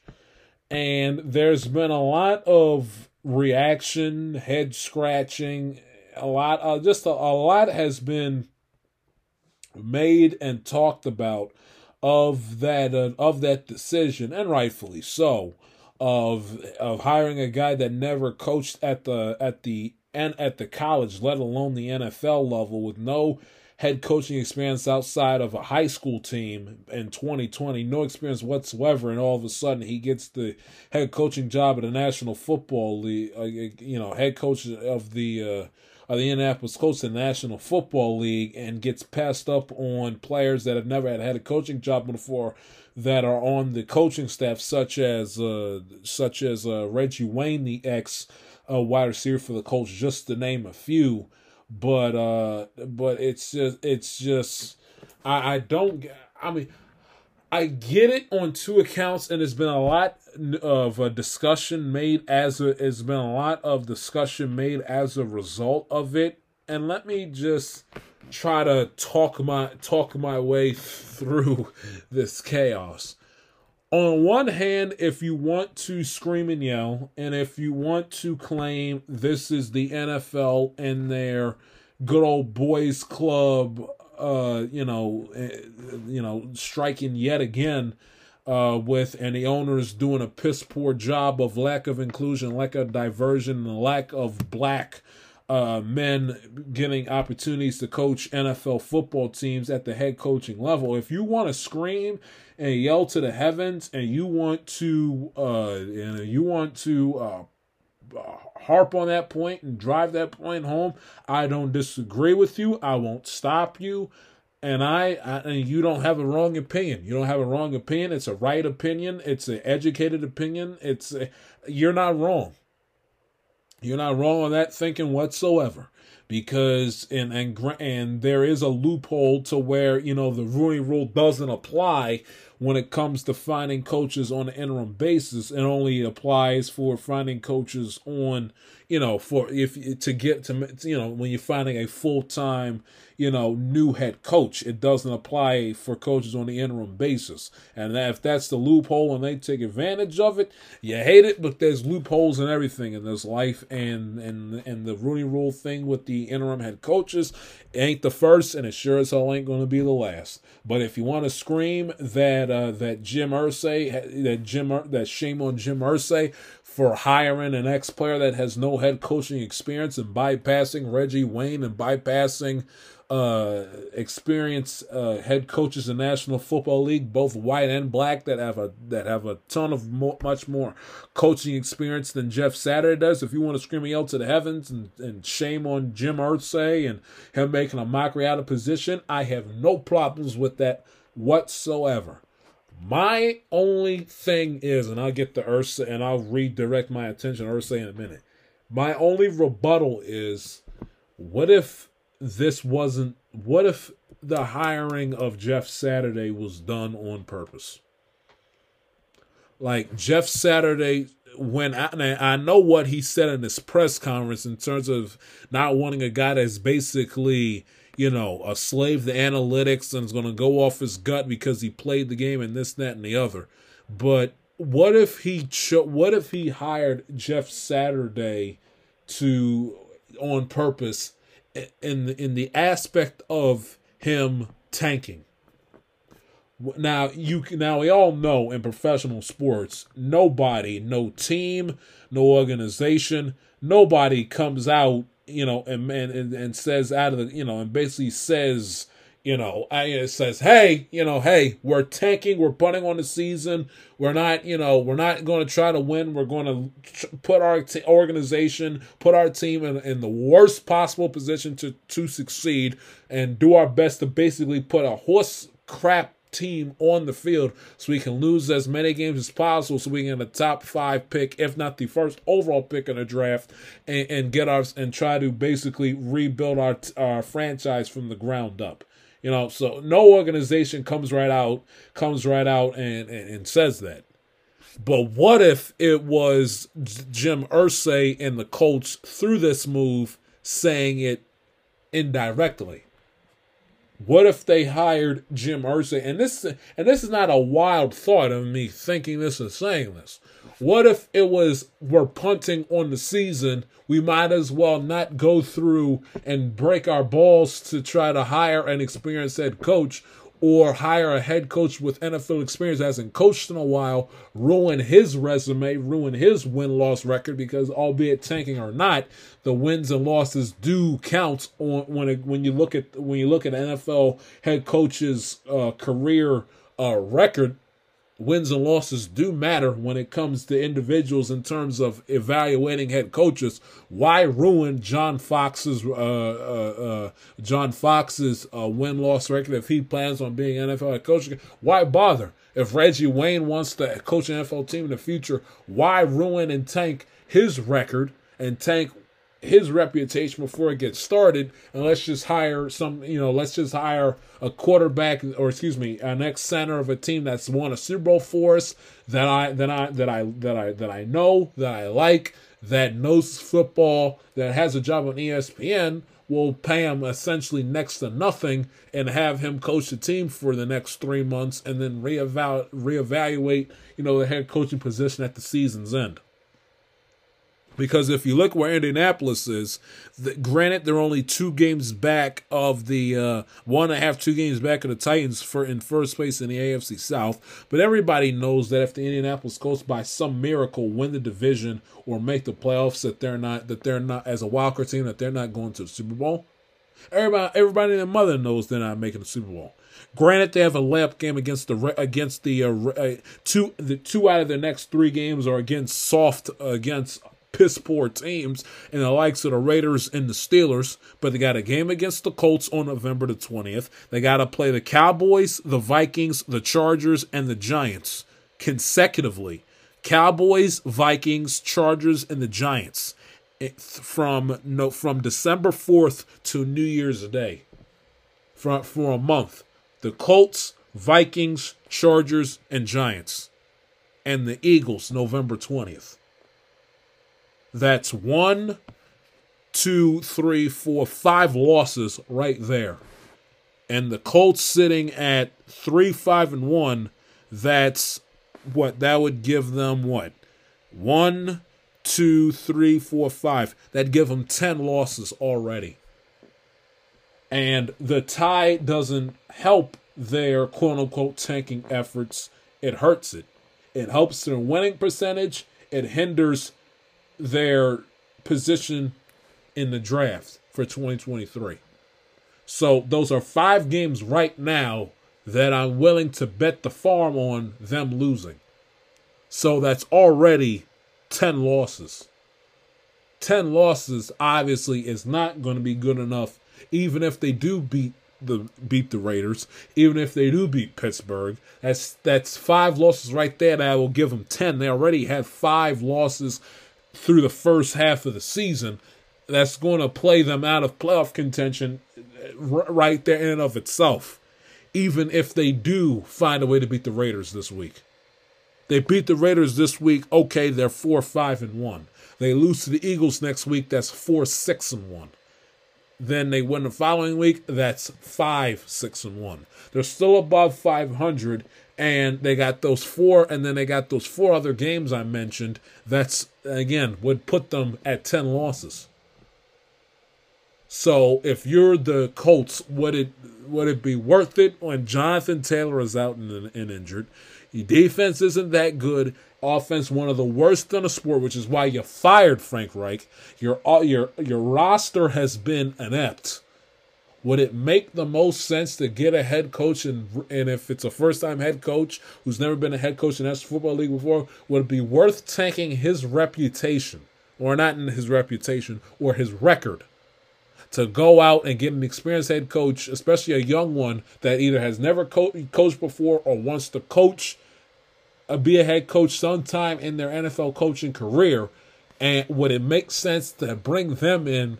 Coach this garbage, and then go out there and try to find a job someplace else outside of the Colts organization to which they'll always be employed.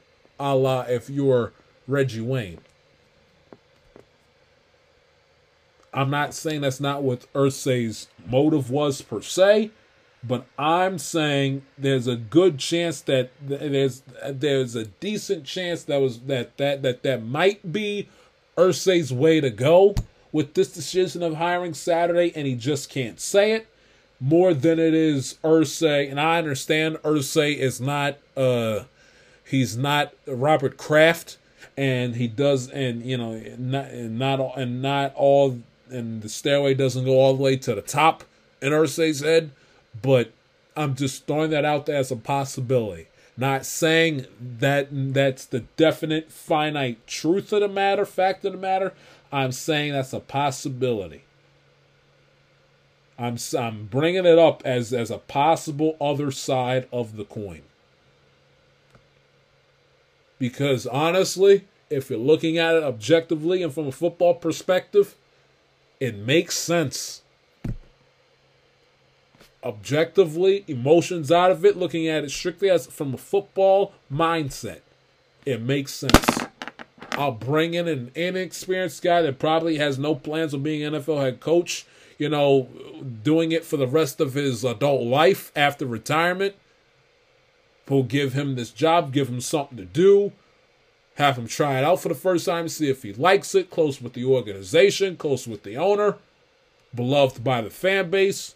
We'll give him a, we'll give him a job, give him an opportunity, give him a chance. If he hates it, he doesn't have to come back. And if we lose, essentially lose out the rest of the season, we get ourselves a top five draft pick. We give ourselves an opportunity to start from scratch and and try to find our next Andrew Luck. Not exactly that far fetched of an idea or a way of thinking. And again, Irsay can't come out and say that because when because when I first saw this, I thought the first thing that came into my mind is, oh, they're tanking. They're bringing in an inexperienced head coach on purpose. They're bringing it. They got an off. They got. They named their new offensive play caller, a guy who's never called plays before, on purpose for the game against the Bears. Uh, on purpose because they're trying to lose games.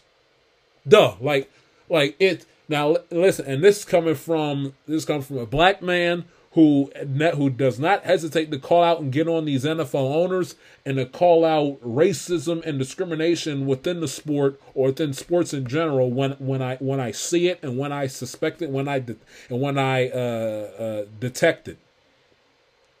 But the fact of the matter of it is, that was the first. I got to be honest, got to be fair. That's the first thing that popped into my head. First thing popped into my head, I was like, Colts are tanking because because it is because uh, because outside of going to the racism uh, the the racism or not the racism but outside of of going to the the anti Rooney rule and the good old boys club you know keep it in house country club you know secretive instead of going to that angle that's the that that's the that's the only thing Maybe it's me giving Irsay the benefit of the doubt. Maybe it's me being a conspiracy theorist. Who the hell knows? But that I gotta be fair, gotta be honest. That's the first thing that popped into my head. First thing. It, it wasn't. It wasn't. Irsay is is is is this that. It was the first thing. He's tanking. He picked an experienced guy on purpose because he doesn't want. He's because he he's not gonna come right out and say it because he's got to sell tickets and and tanking is kind of like you know a thing that isn't in sports that isn't that isn't said out loud. It's more of something that's done you know you, the it's more something that's done on the field more than it is getting getting behind a microphone and saying it publicly because it's because albeit it's accepted in sports it's it's frowned upon you know when speaking about it and and and and putting and you know it's it's frowned upon speaking about it and admitting it but everybody knows and has accepted it within sports today in 2022 but that's my thought process. He did it on he hired saturday on purpose because he wants his team to tank so they can get a top five draft pick and land and see if they can land one of these quarterbacks coming out in the draft. Taylor's been hurt. They know that the, they know that even if they somehow sway win the division and the Titans somehow don't, that their chances of making the playoffs is slim to freaking none. They know they'll be AFC team seven out of seven out of the seven teams that would end up making the playoffs this year. So they so they sit up back and they figure why waste their time? Why can why continue to go through go go through this hamster wheel? Philip Rivers didn't work out. I mean, it worked out, but they end up losing the playoff game. Philip Rivers didn't work. Uh, Carson Wentz obviously let him down, and uh, and um, and Matt Ryan separated his shoulder and he got benched. So they figure, what the hell? Have Sam Ehlinger, who stinks, have him start and bring in an and bring in a guy who's never coached before. That's my thought process. Have him have no idea what the hell he's doing on purpose, make him look bad if he never wants to coach again. His head coaching record doesn't mean anything. Don't tank, tank or tarnish anybody else's head coaching record who still plans on who you know who plans on working outside of the Colts organization, being NFL head coach, and then just go from there. That that was my that's my thoughts on it, and that's the other side of the coin when it comes to evaluating, you know, this Jeff Saturday hire. Outside of the fact that you know you're bypassing Flores, you're bypassing you know all these other uh, NFL head coaching candidates who are black and also who are white that deserves a second opportunity, a la, you know, Marvin Lewis, for example. Marvin Lewis, among other NFL head coaches, and uh, you know who who who aren't in uh, in the league head coach, you know, as head coaches right now. You bypass them to hire a guy that doesn't have any experience. So, I, I I anticipate this is going to go as well as Irsay privately wants it to go. It'll blow up in his face, and uh, and the Colts will end up with the worst record in the sport. Top five draft pick. Because uh, because if they don't and they actually think that they have a chance to win and produce, then Jim Irsay needs to look himself in the mirror and like reevaluate his life choices, his life decisions, and ponder on whether or not he thinks he still should be the owner of the Indianapolis Colts. Because if he still thinks that it's that that he has a legitimate chance to win, which he gave the impression to with, with the media on Monday night, then we got bigger fish to fry. And Chris Ballard on his high horse, shut the hell up. You ought to thank your lucky. You ought to hit your knees every single night and thank the good Lord above that you're still employed. Because it was me, your ass would be out right at, right behind Frank Reich. I don't want to hear this garbage. Well, you can't fire GM middle of the season. Bullcrap. He deserved to be fired after the debacle in Jacksonville back in January. So if I was Chris Ballard, I'd keep my mouth. I'd keep my mouth shut. And I'm giving Irsay the benefit of the doubt that there better be a start process him tanking. Because if he legit thinks he still has a chance in hell to compete uh, with a guy that's never been a head coach on any level, college or pro before, he's in for a rude awakening, let me tell you. Rude awakening. We take a break. We will recap and put a bow on the 2022 World Series to close out the show.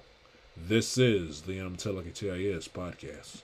We welcome you back to the Um Tell Like It Is podcast. Wrapping things up with the 2022 World Series. Your Astros are the 2022 World Series champions, winning by a final score of four to one. Couple of takeaways in game uh, in game uh, number six that I want to uh, address here before we say goodbye.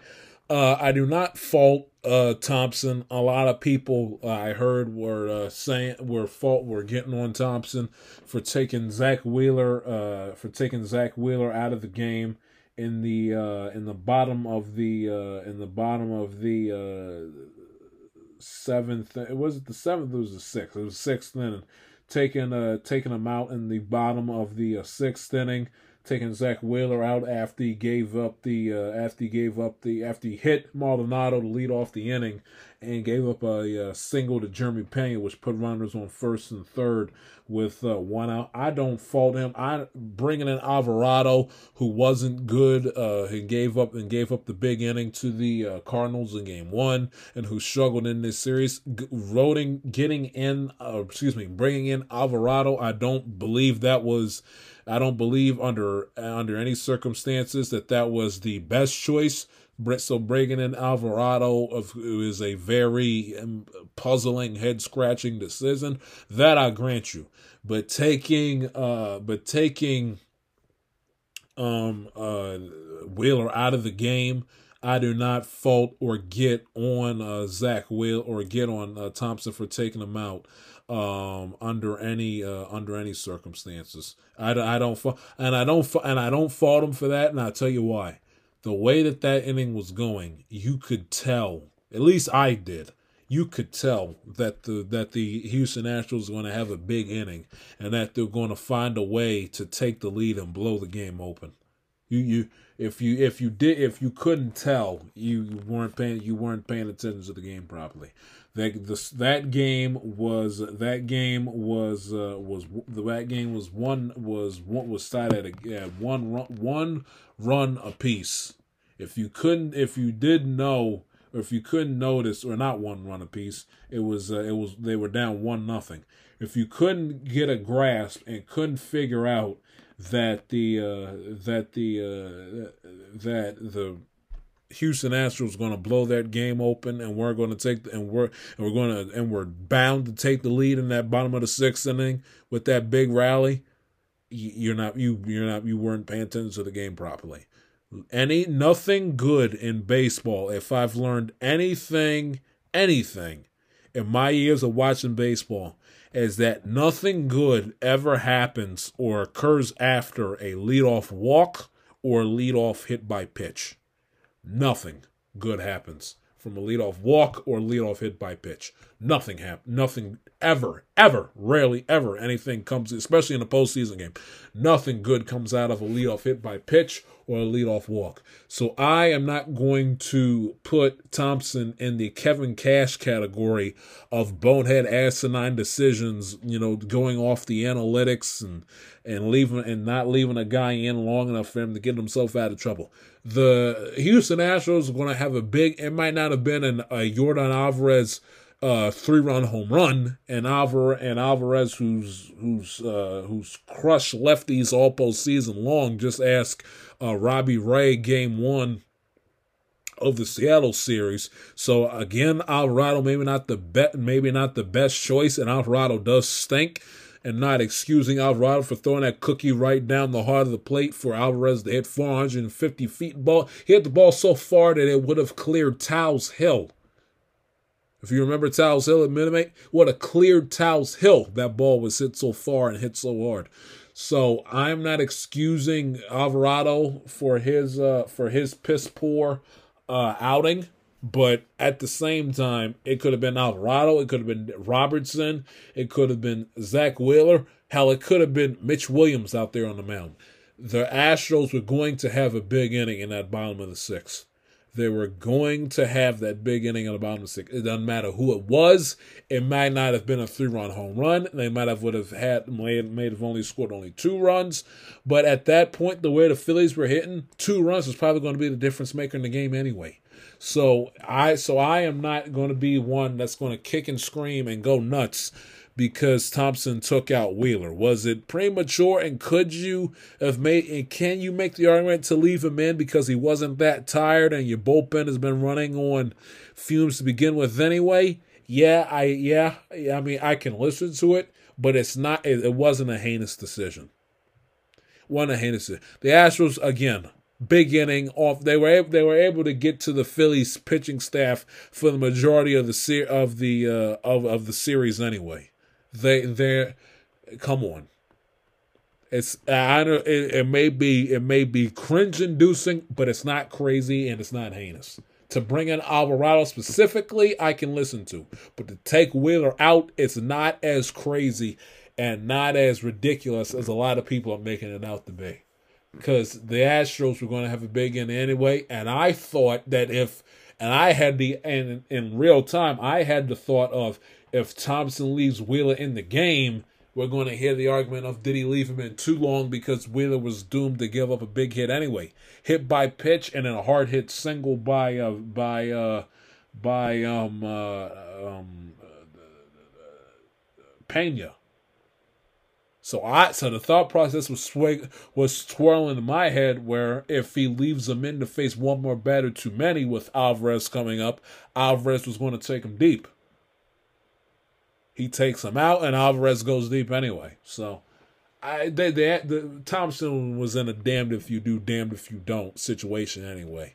I think that if he leaves Wheeler in the game myself, I'm convinced maybe it's not a three run home run, maybe it's a two run RBI double but the Astros take the lead and get a big hit in the bottom of the sixth inning. And again, the way that the Phillies were hitting throughout the game, and essentially since their five run, uh, five run uh, game three, they they weren't going they weren't going to win the they weren't going to win the game and force a game seven to begin with anyway because they couldn't hit. They couldn't hit. Struck out constantly. I believe they struck out over seventy times uh, in this World Series in their in in this World Series was one of the worst uh, performances in the history of the World Series, striking out over seventy times in the six game series. They couldn't. They could after game one. They could not hit. They scored. Uh, they scored in games four, five, and six. They scored a combined three runs after their 7 nothing game 3 victory where they hit the 5 home runs they scored a combined 3 runs in 5 games games 4 5 and 6 they got outscored 12 to 3 in those 3 games 12 to 3 they got outscored in games 4 5 and 6 outscored 12 to 3. Again, they could have had Mitch brought in Mitch Williams from the bullpen. Alvarez was going to have a big hit. A, he was due. He hadn't done a damn thing uh, since the uh, since the aforementioned Mariners series. He was due. He was due and the manners and and the way and you could get the feeling within the stadium and the way that that game was going on Saturday night you could feel within you could feel it in your bones and you could and you could sense it sense it that that game was about to hit its enormous turning point and that stadium and that and one Astros batter whether whether it was going to be uh, Alvarez or Bregman Tucker, somebody coming up in that inning was going to give the Astros the big hit to put them out in front. The only question was the only question was who was going to provide it and what kind of hit was it going to be. And it turns out it was Alvarez with a three-run home run.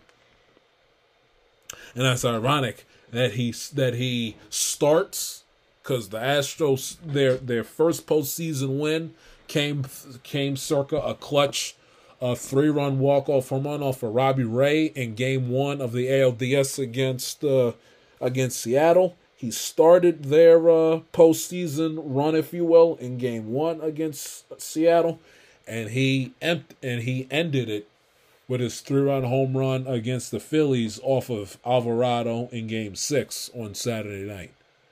But in between, but game one, game two against Seattle, and then game six, games game three against the Mariners, games one through four against the Yankees, and in games one through five against the Phillies, he did nothing. Games one and two against Seattle, and in game six on Saturday night, Alvarez was was a, was a complete and utter force to be reckoned with. Started out hot, cooled off, and then got hot again when it mattered the most and hit a home run that no Houston Astros fan that witnessed it live, whether in person or on television, will will ever soon forget.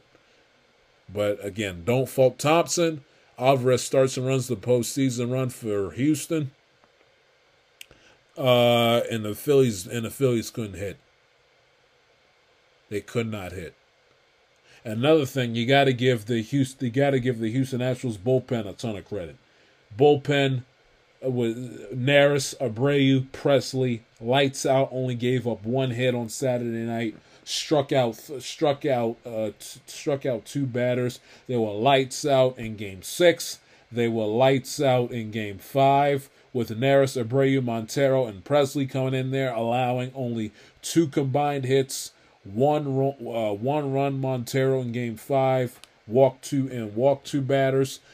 Game Four, they shut out they shut out the Phillies, of course, with the combined no hitter, which we discussed, and uh, and in their game two vi- and in the game two victory, Montero and Pressly back into the bullpen, a combined two hits allowed, one run by Pressly, and the Astros five two victory in game two. And well, of course they and they were they put on a virtuoso performance against the uh, Mariners in that in, in that uh, eight in that nothing nothing marathon that lasted 18 innings up in Seattle in Game Three, and they were perfect against the Yankees uh, in their four game uh, series sweep in the ALCS. Astros bullpen did a phenomenal job. Uh, Valdez starting pitching. I mean, what? I mean, what more could you say? Uh, he, he in game two, six in the third, four hits, one run allowed, struck out nine in game two. Game six on Saturday night, six innings of two hit, one run, nine strikeout baseball. You can argue he deserved the MVP with his two performances, but a sensational job by Valdez, sensational job by the bullpen. Pressly was was for the most part unhittable throughout this postseason run. Alvarez starts and ends the Astros postseason run, uh, respectively, with with uh, clutch three run home runs. I don't fault Thomson for taking out Wheeler. He was in a damned if you do, damned if you don't situation, in my honest opinion. And lastly, to close out the sec, the Astros were going to have a big sixth inning regardless. The way that that game was going and the momentum within, in the positive momentum and the positive, ambitious anxiety uh, and energy within that crowd on Saturday night, the Astros were going to have a big inning come hell to high water. It was just a matter of what Phillies pitcher were they going to have the big inning off of, and it ended up being uh, Alvarado. So I don't fault uh, Thomson for that decision. And lastly, before we put a bow on this World Series, or second to lastly, uh, the Astros aren't a dynasty. You know, the, the, in order for a team to consist of a dynasty, is that they got to have either back to back. They during their period of time, they got to have back to back championships, and or they got to win three titles in a five and or six year period. The back to back to be considered a mini dynasty, with the third one coming with you know a year in between or two or or two years after that back to back for you to be a dynasty or win three in a row or win three and five three and four or three and six the astros winning two championships in six seasons two championships in five years does not in my eyes especially with the first one being tainted because they cheated it does not constitute in my mind as a dynasty. Their first championship was in 17. The next one didn't come until five years later in 2022.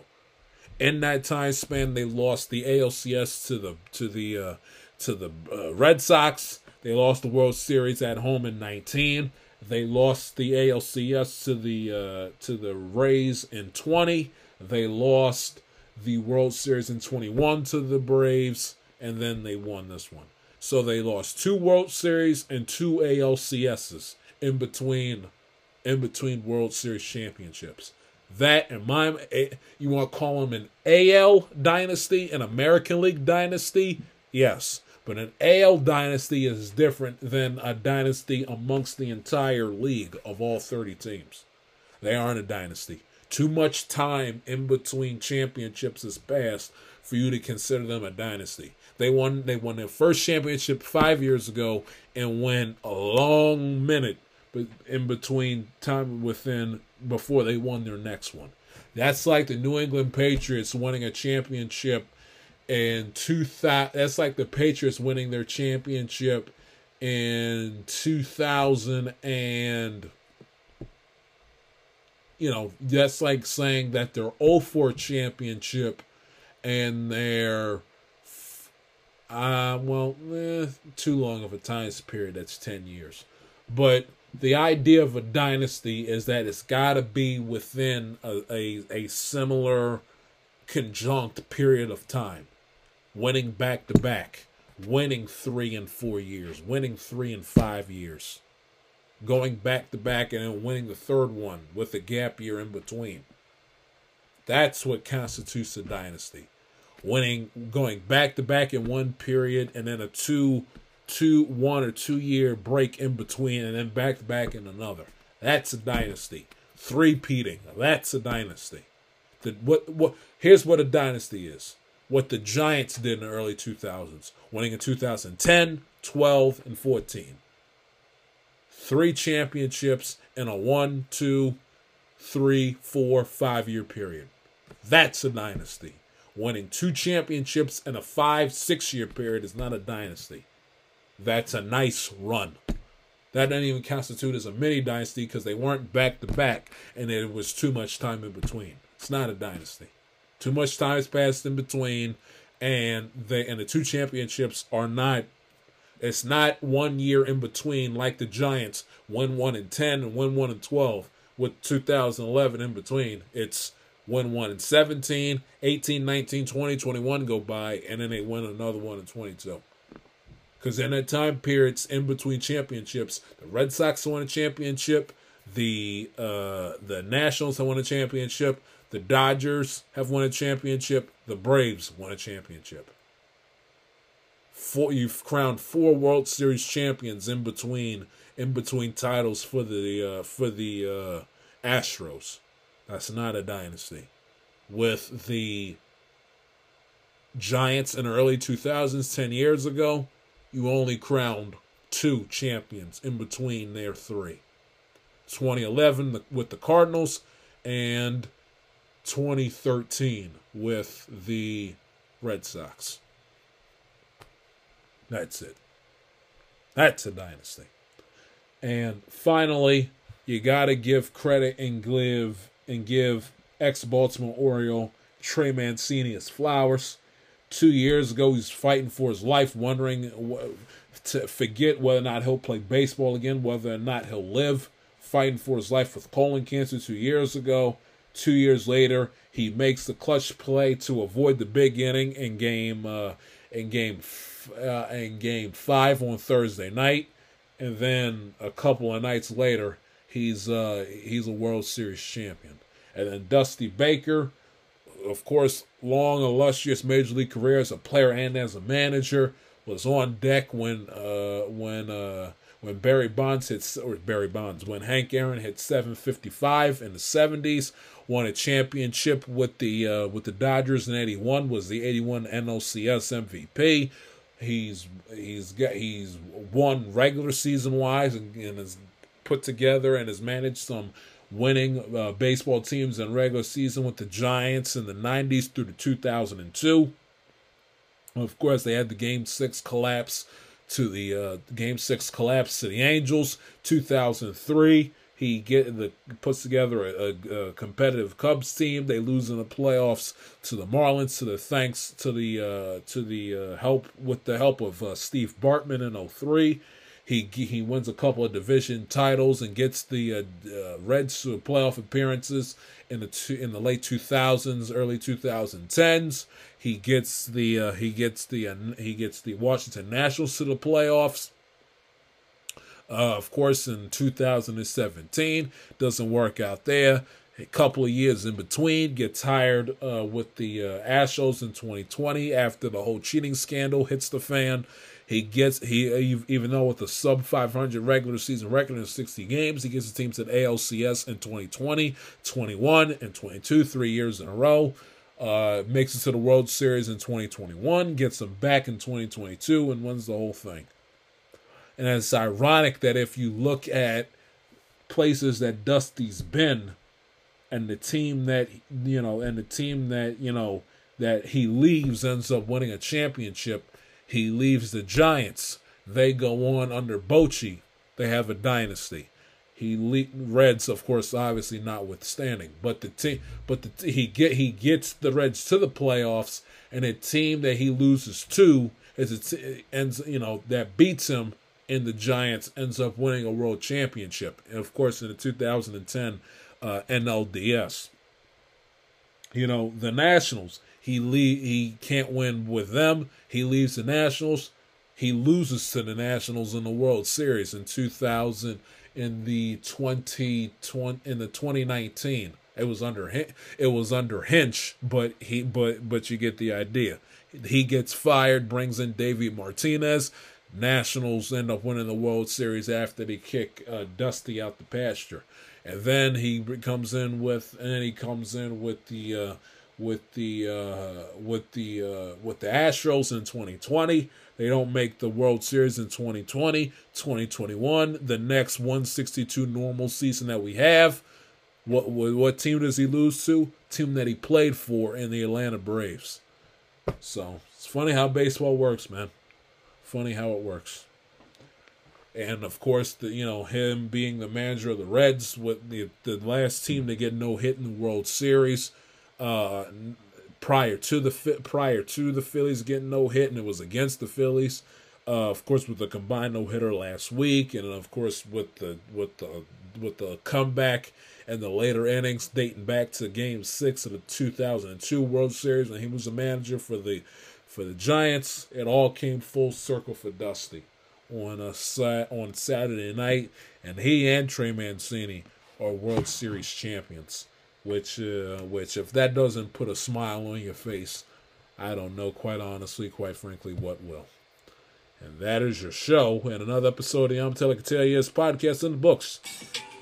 Like what you heard, news to the program, please don't hesitate to subscribe. Follow your boy on Twitter and Instagram at the J Shields. I will holler at you guys on Friday. Preview Week 10 of National Football League and to give a State of the Union address, if you will, at the season's halfway point. Y'all stay safe. Y'all take care. See ya.